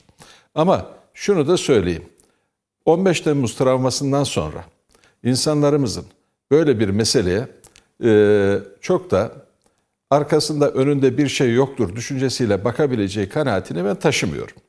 Her insanımız özellikle de bu kadar e, sayıda amiralin imza attığı, emekli amiralin imza attığı bir belgeye ondan evvel de pek çok e, diplomatımızın, kıymetli diplomatımızın imza atmış olduğu belgelere sıradan belgelermiş e, muamelesi yapmasını da kimse beklemesin. Doğal olarak da Sayın Cumhurbaşkanı'nın toplumun bu hassasiyetini gözetmesi, bu konuda aydınlatıcı bir tavır alması son derece e, yararlı olmuştur. Gerekliydi de zaten. Herkes de aklı başında davranmaya, sağduyulu davranmaya, olayı farklı yönleriyle düşünmeye de e, sevk etmişti benim kanaatimce e, Sayın Cumhurbaşkanı'nın açıklaması. Yine Montreux meselesinde bir bardak e, suda fırtına koparmak gibi veyahut da bulanık suda e, balık avlamak gibi bir takım tavırların da önüne geçmiştir. Bu kısmıyla e, fevkalade önemlidir. Çünkü e, sanki hükümetten böyle bir talep varmış gibi e, böyle bir izlenim yaratılmak istendi. E, diğer taraftan da hükümetler büyük projeler için vardır. Büyük projeler gerçekleştirilse de e, veyahut da ilan edilse de şöyle bir etki yapar bunlar. Toplumun refahına, e, kalkınmaya e, bir katkı sağlar. Sonuç itibariyle böyle bir e, Kanal İstanbul gibi bir projenin e, ortaya konması bile ekonomik e, çevreler bakımından büyük bir moraldir, büyük bir motivasyondur. Yani e, buna karşı çıkan da olacaktır. Elbette muhalefette karşı çıkacaktır. Farklı parametrelerle çevreciler e, de karşı çıkacaktır. Efendime söyleyeyim çıkar çevreleri olanlar da bunlardan e, rahatsızlık duyabilecektir. Başka başka e, karşı çıkanlar da. Bunlar hep tartışılabilir. Bunları tartışmamız ayrı bir şeydir. Bunları e, uygun platformlarda konuşmak ayrı bir şeydir. Mutlaka aykırı görüşlerinde çok faydası olacaktır Türkiye'ye. Sonuç itibariyle böyle projelerinde bir kalkınmamıza katkısı olacaktır. İktidarlar projelerle ancak varlıklarını sürdürürler, insanların umutlarını beslerler. Bu bakımdan da bunun olması lazımdır. Şimdi siz kalkacaksınız. Bunu bir başka şeyle bağdaştırmaya uğraşacaksınız. Bir e, kafa karışıklığı e, oluşturacaksınız toplumda. Elbette ki Sayın Cumhurbaşkanı bu kafa karışıklığını da izale etmekle mükellef olan birinci isimdir. Ve e, bu kafa karışıklığında çok net bir şekilde Montreux bağlamında benim kanaatimce ortadan kaldırmıştır. Yine Cumhuriyet'in değerleri, Atatürkçülük, e, e, Atatürk ilkeleri konusunda da yine e, ordu siyaset ilişkileri konusunda da Sayın Cumhurbaşkanı çok aydınlatıcı olmuştur. Ama şu konuya da yine müsaadeniz olursa ifade etmek zorundayım. Milli Savunma Bakanlığımızın, dolayısıyla da Türk Silahlı Kuvvetlerimizin çok kuvvetli bir açıklama ile bu konudaki hassasiyetini ortaya koymuş olması da çok sevindirici bir e, hadisedir. Çok sevindirici bir gelişmedir. E, çünkü Türk Silahlı Kuvvetlerimizi şaibe altında bırakmak e, hiç kimsenin menfaatine bir şey değildir. O bakımdan da öncelikle o açıklamayı da e, tabii burada değerlendirmek lazım. E, burada e, zikretmek lazım. O açıklamada toplumun e, rahatlaması bakımından çok güzel olmuştur, iyi olmuştur. Bugün Sayın Cumhurbaşkanı'nın açıklaması da bu bağlamda görüyorum ki sosyal medyada çok olumlu yankılar uyandırıyor. Toplumda da bir hoşnutluk silsilesini beraberinde getirmiştir. Peki. Kuşkusuz ki onlar bildiriciler art niyetli olmasalar bile bildirilerinde diyelim ki, varsayalım ki e, hiçbir alt niyetleri yoktur. Türkiye'nin milli menfaatlerini zedeleyecek bir e, amaçla bunu yapmamışlardır diyelim. E, niyet okumayalım. Çünkü sonuçta konuya savcılık el atmıştır. Bunlar araştırılacak, ortaya konacaktır. Ama bunun yankılarının ne olduğunu biraz evvel yine burada değerli hatipler de ifade ettiler. Şimdi Türkiye Libya'dan e, Akdeniz'e, İdlib'e, efendime söyleyeyim e, pek çok yerde askeri başarılarla e, harekatlar sürdürmektedir. Bu e, sürdürülen harekatlar esnasında kafa karıştırıcı açıklamaların Türkiye'ye hiçbir faydası yoktur. Yine yanı başımızda bir Ukrayna-Rusya e, krizin olduğu bir süreçte böyle bir e, girişim elbette ki Türkiye'nin de menfaatine değildir, bölgenin de menfaatine değildir. Türkiye'nin böyle tartışmalar içerisinde olarak e, değerlendirilmesi de hiçbir şekilde bizim açımızdan olumlu bir e, pozisyon e, oluşturmaz. Bu bakımdan da aklı başında olan herkesin bir an evvel tabii ki bu gündemden hızla uzaklaşarak Türkiye'nin normalleşmesini temin etmek için çaba göstermesi lazımdır. Diğer taraftan da bu meseleler üzerinde vurdum duymaz bir tavır içerisinde değil de daha uyanık bir tavır içerisinde hareket edip önünde arkasında ne var araştırılmasına e, müsaade etmesi lazımdır. Bizim e, bu noktada yaklaşımımız böyle olmalıdır. Umarım ki arkasında kötü niyet yoktur. Umarım ki arkasında darbeci bir zihniyet yoktur. Umarım ki arkasında bir junta yoktur. Bu bizi sevindirir ancak. Asla bundan e, gocunmayız, bundan mutlu olmayız. E, böyle bir şey e, sıkıntıya sokmaz bizi. E, böyle bir e, durum varsa bu memnun eder hepimizi. Peki. Ama Allah muhafaza bir junta varsa da, bir darbeci zihniyet varsa da erken tedbir almanın da milli menfaatlerimiz açısından elbette ki faydası vardır. Peki hocam teşekkürler. Öztürk Bey e, eski bir diplomat ederim. uzun yıllar e, bu alanda görev yapmış biri olarak bölgemizde son zamanlarda yaşananlarla bildiri bağlantısını e, kurmayı çok ütopik mi bulursunuz? Yoksa bir şekilde çünkü o yönde uyarılar da var Montreux başlıklı başta olmak üzere başlığı başta olmak üzere. Ee, art niyet söz konusuysa ki Sayın Cumhurbaşkanı art niyet ifadesini kullandı. E, hocam da umarız öyle değildir diyor. E, art niyet varsa da bundan murat ne ola ki? Ben bir kere bunda bir art niyet e, nasıl olabilir bilmiyorum açıkçası. E, bir de yani şöyle e, dikkat ederseniz ben bir yenilik partisinin görüşünden ziyade e, devletin içinde yer almış birisi olarak söylüyorum. Bu Türkiye hiçbir fayda getirmez. Dışarıdan baktıkları zaman şöyle bakarlar ya Türkiye'de Allah Allah bu hükümet ne kadar korkak davranıyor. Ne kadar ürküyor. Yani kendi ordusu her şeyi bağlamış kendine. Bütün yetkileri eline almış.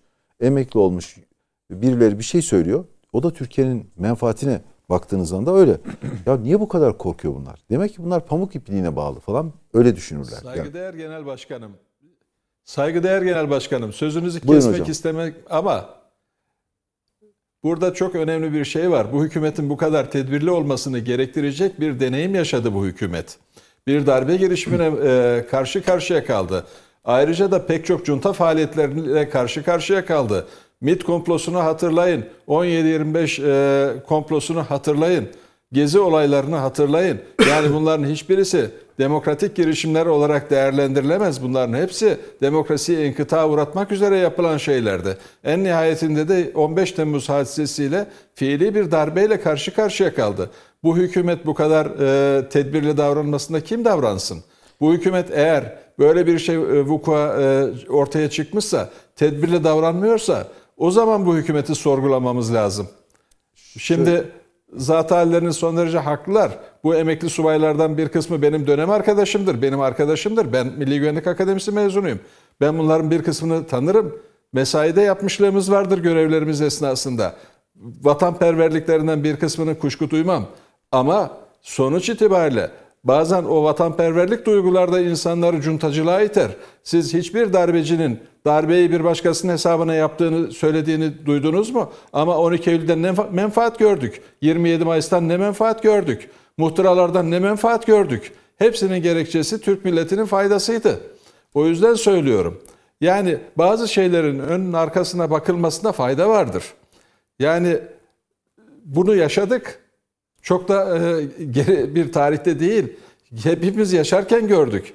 O Peki. yüzden hükümetin müdebbir davranması benim kanaatimce lazımdır efendim. Devam edin lütfen Sayın Yılmaz. Şimdi şöyle e, elbette tedbirli davranabilir ama yani e, şöyle bir durum çıkıyor ortaya. Siz anayasada işte e, fikir hürriyeti var. E, siz fikirlerinizi açıklarsınız ama açıkladıktan sonra biz size bir soruşturma açarız. Kendinizi aklayabiliyorsanız o fikir hürriyeti olur. Ya böyle Buradaki bir, yıpranmışlığı nereye koyacaksınız diyorsunuz. Evet şimdi bakın burada şu var. Devleti yöneten kesimin e, bu konularda önce kendi ordusunu yıpratmaması lazım. Bu orduyu bir kere FET- FETÖ pisliği yıprattı. Bakın bunların üzerinden Balyoz geçti, Ergenekon geçti, casusluk davaları geçti, kozmik odasına girildi. Bu FETÖ o zaman orduya operasyon yaptı. Sonuçta bu ülkenin yargısının üzerine FETÖ referandum diye getirildi. Referandumda FETÖ geldi yargıya yerleşti. Şimdi biz bu, bu tecrübeleri yaşadık. Şu anda da keza ordunun içerisine bakın işte bu e, Sarıklı e, e, tüm amiral gidiyor bir tarikatta görüntü veriyor. E kardeşim e, irtica ile ilgili olan şey diyorsunuz ki artık e, sınavlarda e, Milli Güvenlik Akademisi'ne giriş sınavlarında irtica konusu güvenlik soruşturmalarına konu olmayacak diyorsunuz. Ya bu bu hükümet darbenin altyapısını kendi hazırlıyor. Kendi hazırlıyor. Nasıl yani? E, FETÖ'yü kim kim kim getirdi? İşte böyle tedbirleri bırakırsanız siz cemaatler, tarikatlar orduda da öyle olur işte. Bugün de o, ona dikkat çekiliyor bakınız. Diyor ki bu görüntülerden biz rahatsızlık duyuyoruz. Yani e, bizim diyor böyle anılmamızdan da rahatsızlık duyuyoruz. Ben şahsen burada hükümete Yeni bir FETÖ olmasın. Evet onu diyor. E, Yani burada ben olsam bakın gerçekten hakikaten ben Cumhurbaşkanı olsam Milli Savunma Bakanı derim ya gel bakalım konuşalım kardeşim. Teşekkür. Hatta mesela bugün açıklama yap, yaptığım zaman şunu derdim. Ya arkadaşlar bu konular siz çok abartıyorsunuz. Bizim biz bir devletiz. Biz bu işlere darbeye marbeye izin verecek zaten şey değiliz. Siz emin olun. Arkadaşlarımız, emekli arkadaşlarımızın varsa hassasiyeti, tecrübesi Milli Savunma Bakanımız görüşüyor onlarla. Varsa bir şeyleri onları biz alırız derdim ben. Bunu ben böyle kapatırım. Şimdi bunun üzerine böyle gideceğiz. Ya zorlayacağız. Şey gibi böyle tutmuşuz. Ya illa sen bir yere bağlısın. Sen mutlaka bir şey düşünüyorsun. Bak ben tec- kötü tecrübelerim var. 15 Temmuz'u yaşadım falan ama ben senden de şüpheleniyorum. Bir şey mutlaka bunu bir şey için yaptın. Demek bence o e, alevlendirmek olayı. Dışarıda da e, bizim şu anda Türkiye'nin elinde en e, sağlam bütün her şeye rağmen ordumuz var. Bakın Libya'da operasyon yapabilme kapasitemiz var. Suriye'de operasyon yapabilme kapasitemiz var. Doğu Akdeniz'de operasyon yapabilme kapasitemiz var. Ve bunlar e, ben elbette yani değerli hocamın söylediği şeyleri tam reddetmiyorum. Mümkün değil zaten. Yani bu ülkede e, Türkiye NATO üyesi, NATO'nun buraya karşı operasyonu var. Dışarının operasyonları olabilir. İçerideki bazı grupları kullanılabilir. Ama devletin görevi her şeyi yerli yerine oturtabilmektir. Devletin görevi odur. Bugün devlet, ordu Cumhurbaşkanına bağlıdır. Tam ona bağlıdır. Milli Savunma Bakanı ordudan geliyor, Cumhurbaşkanına bağlıdır. MİT Müsteşarı Cumhurbaşkanına bağlıdır. E, İçişleri Bakanı Cumhurbaşkanına bağlıdır. Eskisi gibi başbakana bağlı, Cumhurbaşkanının haberi yok gibi bir durum söz konusu değildir Türkiye'de. İşte burada da şöyle bir şey çıkmıyor mu ortaya Sürk Bey? Yani bir devletin başından, bir başkomutandan söz ediyoruz. Ee, yıllarca Türk Silahlı Kuvvetleri'ne hizmet etmiş, e, ordunun göz bebeği sayılan e, e, deniz kuvvetlerinde görev almış emekli amiraller bir ülkenin başkomutanına ya da onun e, hükümetinin politikalarına muhalif e, muhalefet edercesine üstelik ülkenin yakın tarihinin bu kadar kötü deneyimlerle dolu olmasına rağmen bunu bir yazıya döküp gece yarısı paylaşmayı Gece yarısı konusunda katılırım. gece hayır çıkaralım gece yarısı. Ha, gece gündüz yarısı- diyelim. ha, gündüz akşamüstü diyelim, diyelim. ha. Hafta içi diyelim. Mesaiden önce diyelim. Sonra diyelim. Problem değil. Bu zamanlama kısmını kaldıralım. Ya sizin çizdiğiniz çerçevede soruyorum tam. Ülkede bir başkomutan var. Siz emekli e, bu ülkenin ordusuna hizmet etmiş, yıllarca hizmet etmiş ve buradan emekli olmuş bir paşasınız. Evet. Bir amiralsiniz. Bu mudur yöntem? Ya bu mudur bir, bir, bir şeylerden şikayet etmenin, bir şeyleri savunmanın yolu? Şimdi bakın bu e, bu bir yoldur. Neden yoldur? Şimdi benim burada bizim genel başkan yardımcımız e, Emre Bey var. Bana 2 Ağustos 2014 tarihli, tarihli Hürriyet gazetesinin manşetini göndermiş. Hürriyet gazetesinin Biliyorum manşeti. o manşeti. 313 generale uyarı yap mektubu gidiyor. Yani o zamanki e, MHP e, böyle bir mektup göndermiş, bana gönderdi. Şimdi kardeşim Türkiye'de kötü dönemler yaşadık. Eyvallah. Bunlar hepimiz çektik. Eyvallah. Yani ama artık devlet de bir bir e, her şeyi bu kadar abartıp gündeme getirip ondan e, yani bir mağduriyet yaratma devleti bitirir. Devlet mağduriyeti kaldıramaz. Yani siyasi hükümet de şu anda siyasi hü- hükümet de mağduriyetle çok fazla uğraşamaz. Bu bir suni gündem mi? Bence bu bu bakın ben diyorum ya bunu CHP ile aynı düşünüyorsunuz. Hayır ben CHP ile Bakın. bakın E, ben CHP falan umurumda değil. Hayır, ben o, o, o, o meyanda ben- açıklama yaptıkları için söylüyorum. Hayır be- bu, bu onların ne yaptığı umurumda değil. Benim için onlar umurum benim için ülkem umurumda. Benim ordum umurumda. Çünkü bu kadar itin köpeğin olduğu bir coğrafyada yaşıyorum ben ve benim ordum önemlidir. Bu kadar yıpratmaya gelmez. Varsa içinde FETÖ'cü senin devletsin, araştırırsın. Emekli bile olsa gider soruşturma açar, içeri attırırsın. Ama kardeşim şimdi burada Üniversiteler bir şey yapıyor hemen anında tehdit olarak algılanıyor. Eyvah bunlar Amerika'ya bağlı, bunlar FETÖ'cüdür, bunlar PKK'cıdır. Ya tabipler odası bir şey yapıyor. Bunların hepsi alayı FETÖ'cüdür. E, işine geliyor onu bölüyorsun. Ya böyle artık bu toplumun gözüne böyle iki parmağınızla batırmak gibi bir şey oluyor. Bunu bu- bakın bu dönemde seçime gidilen bu dönemde millet bunu artık tolere edemiyor. Şimdi ben CHP benim umurumda değil. Ben zaten ne düşündükleri zaten çok iyi olsaydı çatışıp biz zaten yollarımıza Yenilik Partisi'ni kurmazdık. Benim söylediklerimde yanlış bir şey varsa yine dinlemesinler. Yine önemsemesinler. Ama ben dışarıyı da bilen bir insanım. Bakın bunun yankısı şu oluyor biliyor musunuz? Buna öyle bir teori uydururlar ki. Karıştırmak için her şeyi yaparlar. Karıştırmak için. Ben mesela Yunan siz Ben düşünürken kafam benim deli gibi düşünüyor. Yunanistan yarın çıktı dedi ki evet bu generallerden 5 tanesi örneğin Yunanistan ordusuna çalışıyor dedi. İyice karıştırmaz mı Türkiye'yi? Ya Türkiye'nin biraz aklı başında olması lazım ya. Biz bin yıllık, on bin yıllık devlet diyoruz. O devleti sanki 10 günlük devlet gibi davranıyoruz. İyi de işte böyle derlerse işin haklılığı ortaya çıkar. İşte Bu seni o tuzağa mücadele- düşürür. Propaganda yapar der ki hayır kardeşim olur mu? Yarın da aynısını sö- söyler. Muhalefete düşer bir, bir parti Erdoğan, Sayın Erdoğan muhalefete düş- düşer.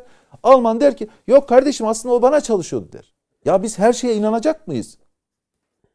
Hayır kardeşim Ya öyle demeyin. Yıllarca Sayın Cumhurbaşkanı'na Amerikan'ın adamı dediler. Bakın Öyle bir lütfen şey yoktu yani. bu bu sağduyu kaybetmeyelim ve Türkiye cinnet geçiriyor ya toplum. Allah aşkına şu sosyal medyaya bakın. iki gündür, üç gündür neyi tartışıyoruz ya? Ya sanki Türkiye'de darbe olmuş bizim haberimiz yok ya. Ya bu 15 Temmuz olduğunda zaten ak koyunla kara koyun geçitte belli olur. Zaten herkesin rengi belli oldu.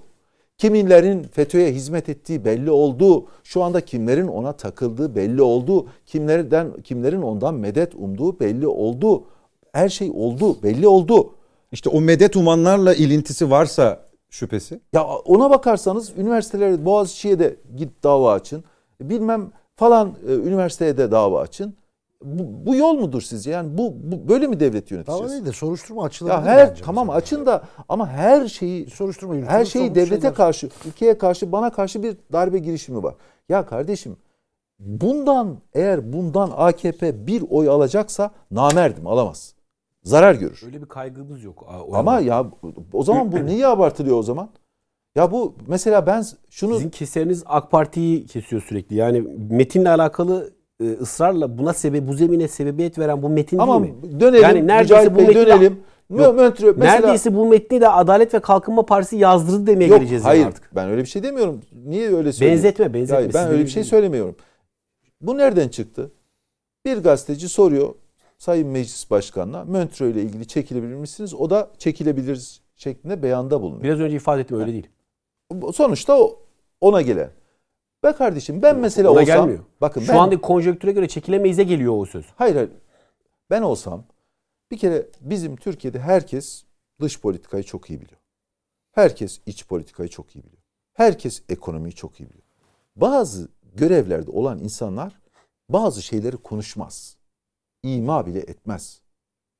Cumhurbaşkanının yetkisi var. O zaman ben yarın Lozan'dan da çekiliyorum. Ben bilmem falan. Öyle dediğiniz anda insanların da yüreği ağzına gelir. Bir şey denmedi ki ama. Ama o, o manaya gelen şeyler söylendi. Sonra düzeltti işte. Uluslararası sözleşmelerden de bir bütün olarak. uluslararası sözleşme dediğiniz Lozan da bir uluslararası Evet, evet, sözleşmedir. evet, Montreux de bir uluslararası sözleşmedir. Bu Spesifik spesifik Yani- olarak da onlar dile getirildi Evet. aslında. Dolayısıyla burada burada bakın şuna gel, gelinmek istiyorum müsaade ederseniz. Bence e, evet soruşturma açılmış. E, keşke hiç ona tevessül edilmeseydi. Keşke hatta şunu söyleyeyim. Keşke bu bildiri bu şekilde yayınlanmamış olsaydı. Hatta gelip söyle, söyleselerdi. Ama olmuş. Ama ben bunun içinden bir şey çıkaramadım. Hakikaten 10 defa okudum. İki konu vardı zaten söyledim. Şimdi bakınız U- uluslararası boyut Uluslararası boyuta, uluslararası boyuta şunu söyleyeceğim. Ben Türkiye'de ordunun zayıflatılması konusunda sistematik bir şekilde imha edilmesi konusunda sistematik bir çalışmanın olduğunu görüyorum. İmha mı? Yani çok, çok iddialı bir e, adam imha etmek istiyor. FETÖ'yü niye soktu sizin içinize? En değerlerinizi aldı. Daha ne yapacak? En değerlerinizi Silivri'ye tıktı. Orada yıllarca yatırdı. Sonra da çıktı dedi ki bunların hiçbir günahı yok. Aklandı hepsi. Bu imha değil midir? Bir insan nasıl bir kurmay nasıl yetişir? Bakın Türk milleti şu anda büyük bir taarruz altında. Örtülü, açık. Ben onun derdindeyim kardeşim. Ben AKP'nin derdinde değilim. Benim umurumda değil AKP. O bu hiç kimse umurunda değil. Biz millet olarak bir adeta bir kuşatma altındayız. NATO'suyla, Biden'ıyla, Avrupa'sıyla, Akdeniz'iyle, orasıyla, burasıyla. Elimizde ne var? Ordumuz ve istihbaratımız. Bakınız ordumuz ve istihbaratımız. Ya burada ben benim beni tuzağa düşürüp kendi elimle kendi bindiğim dalı kestirmek isteyecek herkes olabilir. Belki bunları birileri de yönlendirebilir. benim görevim bunu görüp kapatmak, güçlenmek. İçeride buna bir imkan tanımamak. varsa bile arkasında Varsa bile böyle değildir bu. Böyle çıkıp o bize bir şey değildir kardeşim. Türkiye'nin öyle bir lüksü yok. Bakın böyle bir lüksü yok. Ben bu dönemde hiçbir dönemde olmadığı kadar kaygılıyım Türkiye'nin gidişatında. Neden? Açıklayayım sebebini. Ukrayna Rusya olduğu için değil. Onlardan değil. Türkiye'de gerçekten geçen bir programda da söyledim. Biz tek cephede savaş stratejisindeyiz. Biz aynı anda 3-4 cephede savaş stratejisi uygulamak zorundayız. Buna ilişkin bu kurmay kafa var mı Türkiye'de şu an? Geçiliyor mu ona? Ordunun o imkan kabiliyeti var mı teknoloji olarak diğer olarak? Efendim biz Karabağ'da bunu yaptık. Değil. Türkiye ona hazır olması lazım. Böyle bir ortamda seni Karabağ'da- içeride bir saniye. Karabağ aynı değil. Bakın, Hayır Karabağ'da yapılan yani ufak bir şey. Müküm, mükemmel bir şey. Onu değil, mükemmel bir şey. Ama 3-4 cephede aynı anda savaş stratejisine geçmek zorundasın. Yani bir anda gelir Ege'de bir çatışma çıkar. Güneyden size Rumları saldırırlar. İçeride PKK'yı e, saldırırlar. Ermenistan'ı içeride karıştırırlar. İçeride bir ayaklama çıkarırlar. Ben buna ilişkin elimde ne var? Bir ordum var. Bir de istihbaratım var. Polisim var. Ben bunları gözümün nuru gibi koymak zorundayım. İçindeki pislikleri de temizleyeceğim tabii ki. Ama onun da yolu usulü Peki. var. Peki. Ceyhun Bey bu uluslararası boyut konusunda ne düşünüyorsunuz? Bildiriyle eşleştirdiğiniz bir yan var mı? Özellikle konjonktür itibariyle. Ya Türkiye'de şu an az önce söylediğimiz işte o iç cephe boyutu, Türkiye'nin kuşatılması meselesi işte Yunanistan'a biliyorsunuz işte konuşuyoruz, üsler kuruluyor falan. Hiçbir gelişme bağımsız değil birbirinden. Yani e, bildiri boyutunda yürütülen tartışmalarda da bunu görüyoruz. Mesela çok önemli bir şey söyledi Sayın Öztürk Yılmaz. Yani e, örneğin bir anda Türkiye'ye bir taarruz. Şimdi Yunanistan'ın Genelkurmay Başkanı bundan 3-5 gün önce ne dedi? Dedi ki biz dedi 95'teki kasus bellisini çok önemsemiyoruz dedi. Dikkate almıyoruz dedi. Biz dedi gereken zamanda deyim yerindeyse tehdit etti. Karasularını 12 milyon Genişleteceğiz dedi. Şimdi bu aslında Zaten sürekli tehdit ediyor. neye işaret bu? Bu adamlar bir planlama içindeler. Bakın yarın önemli bir ziyaret var. Yunan Başbakanı ile Yunan Dışişleri Bakanı Libya'ya gidiyor. Şimdi Türkiye ile Libya'nın o tarihi anlaşmasını ısrarla akamete uğratmak için her şeyi yapıyorlar. Yükleniyorlar. Ve yarınki ziyaretine çıkacak bilmiyoruz. Çünkü Libya'nın Trablus'taki meşru hükümetine de baskı var aynı zamanda. Çok ciddi baskı yapıyorlar. Epeydir var. Yani direniyor. Libya da direniyor. O Libya'nın meşru hükümeti direniyor. Eyvallah. Ama baskı sadece Türkiye'ye değil. Türkiye'nin dostlarına da baskı yapılıyor. Türkiye'de işte Kıbrıs Türklerine baskı yapılıyor. İşte o e, önceki Cumhurbaşkanı'nın ekibi üzerinden garip garip angajmanlara girdiler. Kıbrıs Türk'ünü Rumlara angaje etmeye çalıştılar. Her türlü her yerden bir baskı var. Azerbaycan'ı durdurmaya çalışırlar bakın. Durduramazlarsa başka bir şekilde Azerbaycan'ı kendi kontrollerine almaya çalışırlar. Angaje etmeye çalışırlar. Yani her baskıyı yapabilecek bu arada güçleri de var. Ha, şu anlamda. Biz güçsüzüz anlamda söylemiyorum bunu. Türkiye Cumhuriyeti Devleti evet güçlüdür.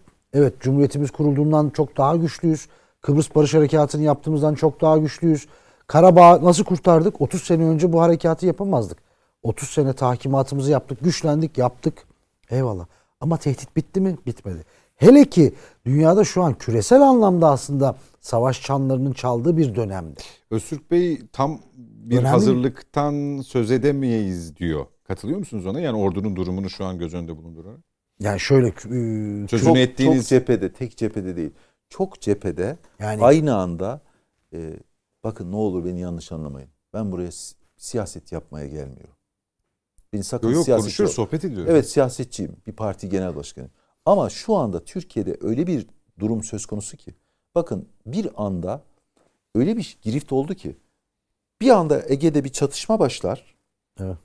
Diğer taraftan bakarsınız Irak'ta PKK, Suriye'de Esad hiç durmaz. Ve PKK. Kıbrıs'ta Rum tarafı. Bir bakarsın hiç ummadığın anda Ege, Akdeniz'de de başka güçlerle karşı. Bizim artık buna geçmemiz lazım. Biz böyle bir ortamdayken bizim içimizi zayıflatacak unsurlara dikkat Devletin etmemiz lazım. tahkimatı, devleti oluşturan unsurların bunun içinde ekonomik unsurlar, bunun içinde siyaset olmazsa olmazlar yani. As- Toplumsal barış. toplumsal barış. Kesinlikle. Bizim bir kere belli şeylerden artık kurtulup kurtulup o ayrı kodlarını da temizleyip hangi taraftan olursa olsun. Bakın Montreux tartışmasını Sayın Cumhurbaşkanı'nın açıklaması çok net. Ben açık söyleyeyim ben Sayın Cumhurbaşkanı'nın Montreux konusundaki samimiyetine de inanıyorum. Çünkü devlet adamı bu adamlar. Bu adamlar belli hesaplarla hareket etmiyorlar. Bunlar devletin gerekliliği üzerine hareket eden adamlar. Ama ne yapıyor? Şimdi Sayın Cumhurbaşkanı'nı destekliyor görünen bir tane garip bir adam çıkıyor diyor ki Montreux'ün fesih süreci başlamıştır. Cumhurbaşkanı onlarla mücadele etmeli. Diğer tarafta Atatürkçü e, kesim kendi içinde Atatürkçü görünüp aslında Atatürkçü olmayan adamlarla mücadele etmeli. Bakın az önce konuştuğumuz mesela hani darbe zemini her zaman vardır. Yeter ki biz e, şeyi gerekli tedbirleri alırsak ancak engelleriz. Ben şu an Abdi Pekçi'nin 75-79 o ambargo sürecindeki yazılarını okuyorum. Abdi Pekçi siyaset mekanizma. Darbelerde hep hep- yani evet darbeciler suçludur. Kesinlikle. Ee, burada hiçbir şeyimiz yok ama darbeler en asker en son devreye giriyor. Şartların olgunlanmış, ol- olgunlaşmasına bilerek veya bilmeyerek. Kim katkı yapıyor? Bir kere o zemini de ortadan kaldırmamız lazım. Bakın Abdi Pekçi hem Cumhuriyet Halk Partisi'ni uyarıyor o dönem. Bakın diyor bir şey geliyor diyor. 12 Mart öncesi duruma benzeyen bir durum var diyor. Bir dalga geliyor diyor. Hem de Milliyetçi Cephe hükümetini, o e, cepheyi oluşturan partileri, Milliyetçi Hareket Partisi'ni, Adalet Partisi'ni, Milli Selamet Partisi'ni uyarıyor. Uyarılar yapıyor. Çünkü Bu, bu, bu 15 Temmuz'da da oldu. Hatırlarsan Tabii, tabii. son 15 gün Yeni Şafak'ın manşetleri tabii e, hele 14 Temmuz'da atılan manşet aynen e, öyle. hatırlarsınız Hatırlayın. onu. Terör dalgası Dalga yarattılar. dalga geliyor şeklindeydi yani. PKK güya birbiriyle mücadele ediyor görünen örgütler bir Ve anda ortak FETÖ eyleme geçtiler. vardı. Tabii. Şimdi niye? Adamlar bir kere işte o cümle önemlidir. Şartları olgunlaştırmaları gerekiyor. Bakın bilinçli yapılan bir şey var. Varsa sorumlu katılıyorum.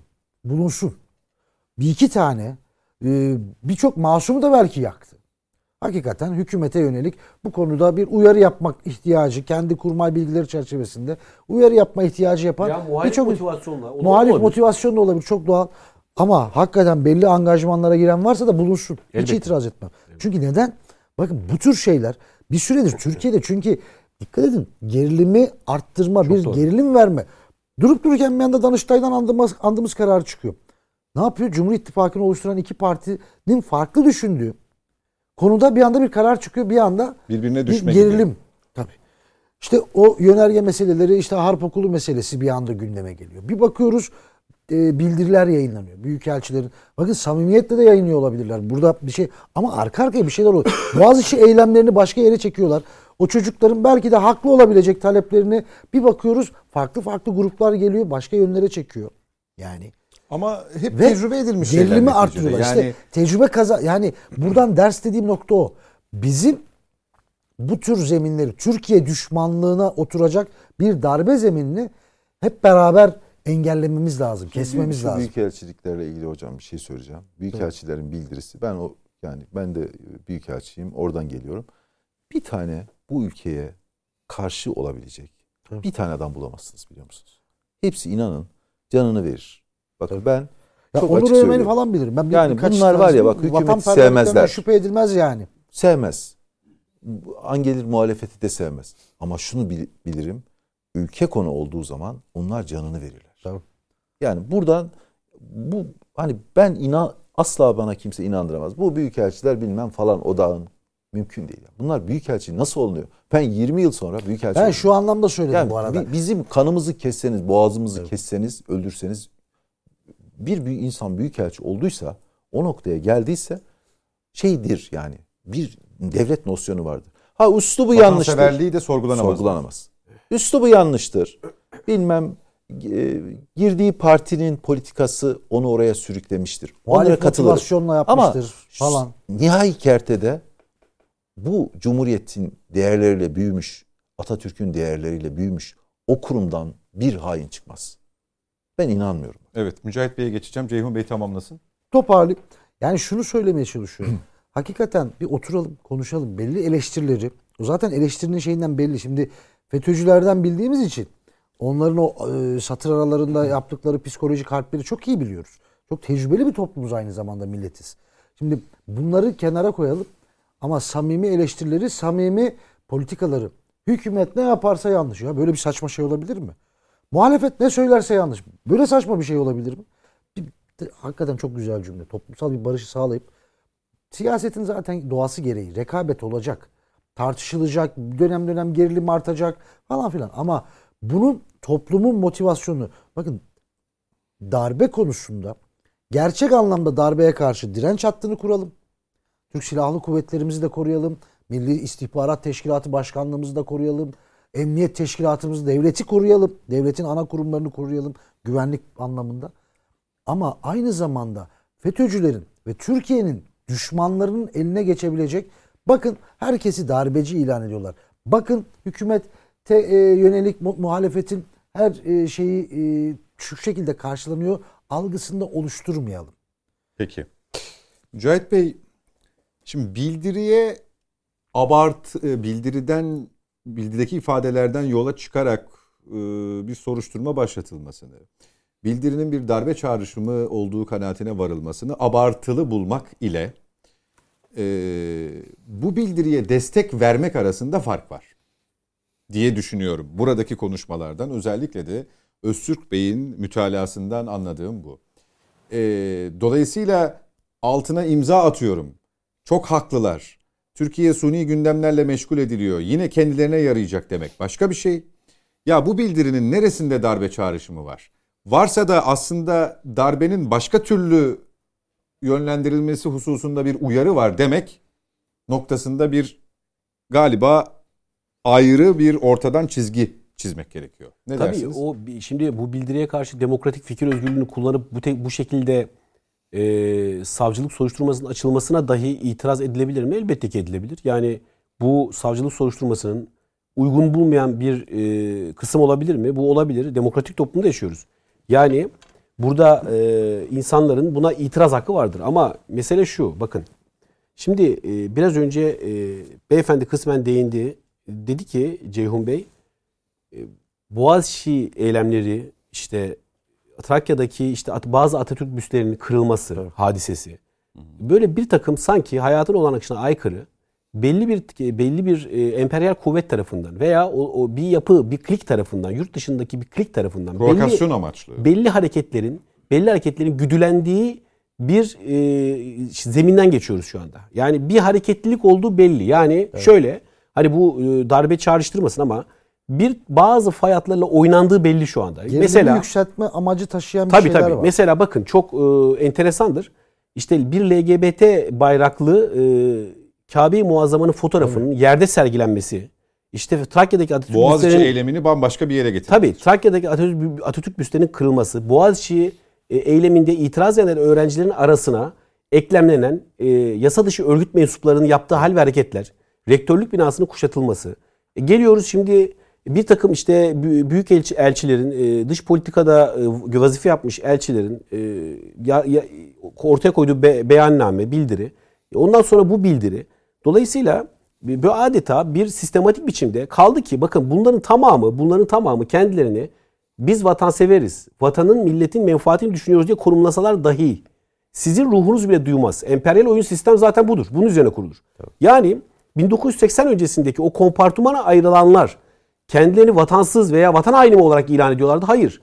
Sağda vatan menfaatini yapıyordu. Bütün eylemlerini, fiillerini sol tarafta vatan lehine ve emperyalist kuvvetler aleyhinde faaliyet güttüklerini düşünüyorlardı. Yani aslına bakarsanız bu çocukların tamamı e, kendi mev- kendi mecralarından bakılınca vatanseverdiler. Teklifleri, şöyle bir tavsiyeleri şey var. farklıydı. Şöyle bir şey var. Sizin söylediklerinizin karşısında duranların temel tezi şu. Yok öyle bir şey kardeşim. Yani böyle yok işte Boğaziçi eylemini ona bağla. Öbürünü diğerine bağla. Ya bunlar tamamen hayal ürünü. Aynen. Neticede kendilerine bir mağduriyet oluşturacak. Tabii Amerikan Bu- başkanının bir Şimdi- cümlesi vardır. Belli şeyler arka arkaya yaşanıyorsa hiçbir şekilde Tesadüf değil. tesadüf değildir. diyor. Şimdi tabii e, şimdi yani bu e, Danimarka'da yaşasaydık veya Belçika'da yaşasaydık bu tarz bir e, şey fikir açığa vurması doğal karşılanabilirdi. Ama yaşadığımız coğrafya itibariyle hem de sadece bu yüzyılda değil yaşadığımız coğrafya tarihi derinliğiyle birlikte değerlendirecek olursak e, devamlı bu tür çalkantı ve fırtınalara gebe. Yani burada ancak ve ancak zaten bu millet ayakta kalabilirdi. Yani bu millet adeta coğrafyaya göre yaratılmıştır. Genetik kodları bu coğrafyada yaşamak üzerine kurulmuştur. O kadar mücadelecidir. İşte 15 Temmuz'da Kendi kendimizle mücadele ediyoruz ya. Hayır 15 Temmuz'da Enerjimize hep yazık, günah. yani. bazen enerji sarf ediyoruz. Fakat 15 Temmuz'da bu dediği gibi birçok unsurun, farklı unsurların birleştiği bir direniş hattı ortaya konuldu. Bakın o çok e, ilginç bir hattır. O hattı hiçbir zaman kaybetmemiz lazım. Ben şu toplumsal mutabakatla, toplumsal barışla alakalı bir vurgu yapmak istiyorum. Bakın siyasi eğilimler ne olursa olsun belli değerlerde uzlaşmamız gerektiği kanaatindeyim. En azından belli değerlere düşmanlık yapmamamız gerektiği kanaatindeyim. Dolayısıyla Nasıl olacak bu? e, işte orada orada bir e, orada bir ki o noktaya gelemiyoruz. orada işte- yani masanın orada başına işte, gelemiyoruz. Orada işte adımlar lazım, adımlar. Orada adımlar lazım. Orada siyasete düşen görev var. Orada akademiye düşen görev, görev var. Sivil topluma topluma, düşen Sivil var. topluma düşen görev var. bizlere. Kişilerin bir de fert fert kendilerine düşen görev var. Her şeyde e, beklemeyeceğiz tabii siyasetten. Fert fert. Biz anlaşabileceğiz. Ortak masalarda konuşabileceğiz. Uzlaşabileceğiz. Birbirlerimizin değerlerine saygı göstermeyi öğreneceğiz. Yoksa bu coğrafyada ayakta kalmak hakikaten o ihtimal çok zordur. Bu coğrafyada ayakta kalmak. Biz muhakkak ne yapacaksak yapalım bu toplumsal barış ve uzlaşmayı sağlamamız lazım. Siyasi partiler noktasında söylemiyorum bunu. Geniş bir mutabakat sağlamak lazım. Bazı değerler üzerinde. Değerleri koymamız lazım. Bakın bunlar bunlar bunlar hassas değerler. Mutabık mıyız hepimiz mutabığız. Bitti. Yani o Ama bu 15 Temmuz'da sağladığımız noktasında- geçici olarak sağladığımız Bravo. mutabakatı artık Yaymamız geleceğe lazım. yaymamız lazım. Ya yani ama uzun vadeli. Yeni bir şeyden Şimdi- bahsediyor gibi söylüyorsunuz. Ya biz, biz Çünkü yeni bir döneme giriyoruz. Dünyada büyük Anladım bir ama savaş. bizim Tabii, tabii, eski kodlarla okumayın burayı. Geçmişte bunu yapmışız. Bu, hayır hayır. Bakın burayı 70'leri 80'lerin 90'ların kodlarıyla okuyamayız şu anda bu konjonktürü. Burada çok ilginç bir e, benim kanaatime göre çok geniş bir e, çarpışma hatta konvansiyonel çarpışma sürecine doğru giden Ben bir, bir dünya görüyoruz adeta. Konvansiyonel. Örnek verebilir miyim? Şimdi eskiden nasıl oluyordu biliyor musunuz? Yani bunu e, söylüyorum e, insanlar da dinlesin. E, tabii ki mantıklı gelirse hak verirler, gelmezse canları sağ olsun. Şimdi eskiden şöyle olurdu. Mesela diyelim boğazlarla ilgili tanker trafiği hat- hatırlıyorsunuz. Bir tanker gelirdi, bir yalıya çarpardı. Muhalefet ayağa kalkardı. Kardeşim boğazların güvenliği yok. Boğazların güvenliği yok. Hükümet de alırdı bunu. Gider derdi ki kardeşim ben benim kentim bu kadar büyük bir kent. Tanker trafiği bir patlama olması halinde 15 milyon o zaman 12 milyon İstanbul'un benim tehlikede. Dolayısıyla muhalefet de rahatsız. Ben çok baskı altındayım. Dolayısıyla burada bir değişiklik yapmam lazım derdi. Muhalefet bunu gündeme getirirdi ve hükümet bunu yapardı. Ülke kazanırdı. Bakın Boğazlarla ilgili kaç tane tüzük çıktı. Hep bizim lehimize çıktı. Yani tüzükler her defasında bir adım daha attık. Bir adım daha attık. Bir adım daha attık. Burada şu anda bu yok. Bu yok. Hükümet böyle gidiyor. Bazı kişiler böyle gidiyor. Peki. Mücahit Bey tamamlasın. Ben toplumsal mutabakatla tabii siyaset içerisinde bir zemini kastetmiyorum. Sadece o çok dar bir alan olur siyaset içerisindeki zemin. Çünkü siyaset O zaman toplumsal mutabakat olmaz. zaten. Si- tabii Sadece şu, siyaset. şu. Siyaset içerisindeki zemin dar ve bazı menfaat çatışmalarıyla alakalı bir durumdur. Netice itibariyle mücadele alanıdır siyaset. E, muhalefetin yapacağı vazife bellidir, iktidarın yapacağı şey bellidir. Burada bir çatışma alanı vardır siyasette. Fakat onun dışında diyorum bakın daha geniş ufuklu. Çünkü değişik bir konjonktüre, değişik bir dünya e, sistemine doğru gidiyoruz şimdi. Yani bu çatışmaların yoğunlaşacağı kanaatindeyim ben. Dolayısıyla toplumsal barışın nispeten sağlamış ulus devletlerin ayakta kalacağı bir durum söz konusu olacaktır. Bakın ikinci bir e, hadiseyi söyleyeyim. Bundan bunun, bunların dışında. Şimdi e, amiral bu emekli amirallerden bahsederken değerli emekli amiraller vurgusu yapıp işte toplumsal mutabakat nasıl sağlanacak? Değerler üzerinden. Değerli amiraller vurgusu yapıp ki eleştirmem. Hakikaten öyle de bakılabilir. E, bunlar çünkü belli noktalarda hizmet etmiş insanlardır vatana. Mavi Vatan E, konseptinin muvazzaf oldukları var yani zamanda etkinlikleri olmuştur illaki, faydaları olmuştur. Mümkün, aksi düşünülemez. Fakat işte e, seçilmiş cumhurbaşkanından bahsederken de diktatör olarak bahsetmemek lazım. Bakın o bir muhalefet değildir. O yaftalamaktır. Seçilmiş cumhurbaşkanına da gerekli özeni ve saygı göstermek lazım. Çünkü biraz önce beyan edildiği gibi bu lider bir devlet adamıdır artık. Tecrübesiyle, dış politikada kazandığı bu tecrübelerle, uzun süre siyasetin içinde bulunmasıyla, devlet kademelerinde bulunmasıyla, vazife yapmasıyla, seçimler seçim kazanmasıyla beraber e, asgari saygı noktasında en azından muhalefetin dili olarak da söylüyorum. Asgari saygı noktasında gerekli hassasiyetin gösterilmesi lazım. Bak o da bir değerdir. Dolayısıyla bu değerleri böyle önümüze koyup elbette ki muhalefet yap, icraatlarını eleştir. Fakat yaftalama kimin işine yarıyor? Yurt dışına manşet oluyorsun. Tabii. Diktatör diye. E Adnan Menderes'e de diktatör dediler. Özal'a da diktatör dediler. Deyip duruyorlar ama kimin menfaatine oldu bu? E bunların sonunca işte ya muhtıra geldi ya darbe geldi ya başka bir şey geldi ya toplumsal istihbaratı olaylar geldi. Mustafa Kemal'le ilgili Bozkurt diye kitap yazdırdı. Evet. Yani kitabın ismi Bozkurt. Aslında e, sonuçta onore etmektir. O ayrı mesela Bozkurt Türk'ün simgesidir zaten. Ama içinde yazılanlara bakıldığında bir diktatör tanımı var mesela. Aynı zamanda senin soy ismindir tabii. Tabii benim soy ismim. Olabilecek en geniş barış ortamını sağlamamız lazım. Olabilecek en geniş barış ortamı, değerler üzerinden bir anlaşmamız, uzlaşmamız lazım. Niye uzlaşmamız lazım biliyor musunuz? Bakın, Türkiye Cumhuriyeti Devleti'nin sosyal sözleşmesinin kanla imzalandığı yer Çanakkale'dir. E başka sosyal sözleşmesinin yine kanla imzalandığı yer maalesef kanla oldu. 15 Temmuz'dur. Başka Dolayısıyla yok mu? bu ruhlar Cumhuriyet üzerinden yok mu? Kurtuluş Savaşı yok mu? elbette ki var. Par elbette ki var. Hatırlattınız. Kurtuluş Pardon Savaşı da hatırlatınca oluyor bak. Hayır, işte hayır. ben nasıl bununla şimdi aynı değerde işte paylaşacağım? mesela bu bir siyaset. Sen hiç Sakarya'ya gittin mi Sakarya Meydan Muharebesi'ne? yani. Ama yani bu nasıl bir vahim bir şeydir? Ya Çanakkale ya Çanakkale'de evet büyük bir savunma. Ama benim şu anda Ama olmadığım Çanakkale'de pozisyonlamayla siyaset yapıyorsunuz. hayır Çanakkale'de üst komutanlardan bir tane Türk bulamazsınız. Biz ölenleriz. Can verenleriz Türkler. Ama Kurtuluş Savaşı'nın bütün üst düzey komutanları, bütün çarpışanları, 100 kilometrelik Sakarya'da o hattı kuranlar hepsi Türkoğlu Türktür. Şimdi e, Siz tabii orada bir değerlerde uzlaşın. Sayın Genel Başkan şu anda siyasetini yaptı. İşte Yapmıyorum. böyle olmayacağız yani. Bu ters Ya, bir örnek. ama işte- böyle olmamamız tamamlayın, lazım. Tamamlayın Şimdi e, elbette ki Çanakkale Savaşı'da, Kurtuluş Savaşı'da, oradaki e, Birinci Dünya Savaşı'nda Kutul Amare de İngiltere devletini perişan ettiğimiz bir yerdir orası. Subaylarını esir aldığımız bir yerdir. Bunların tamamı değerlidir. İşte hatta işte Kıbrıs müdahalemiz e, oradaki de değerlidir.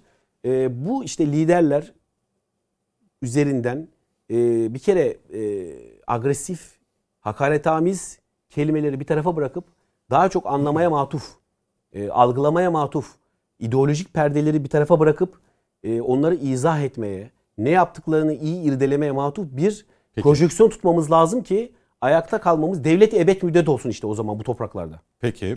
Son söz Zakir Hocam'ın e, 4 dakika. Buyurunuz hocam. Evet peki çok teşekkür ediyorum. Bana hiç söz gelmeyecek gibi düşünüyordum ama sağ olunuz. Zakir benim, benim söz hakkım varsa Tabii size şimdi- devrediyorum. Buyurun. Estağfurullah sağ olasınız Sayın Büyükelçim. Şimdi bu irtica kavramı çok soyut bir kavram biliyorsunuz. Dolayısıyla da bu irtica kavramı iki dönemde gündeme geldi. Bir 28 Şubat'ta gündeme geldi. Daha sonrasında da 2001'de. İlgili yönetmeliklere, ilgi mevzu, ilgili mevzuata giriş tarihleri bu zamandır. Bundan evvel yoktur. Yine burada bir noktaya da işaret etmek istiyorum.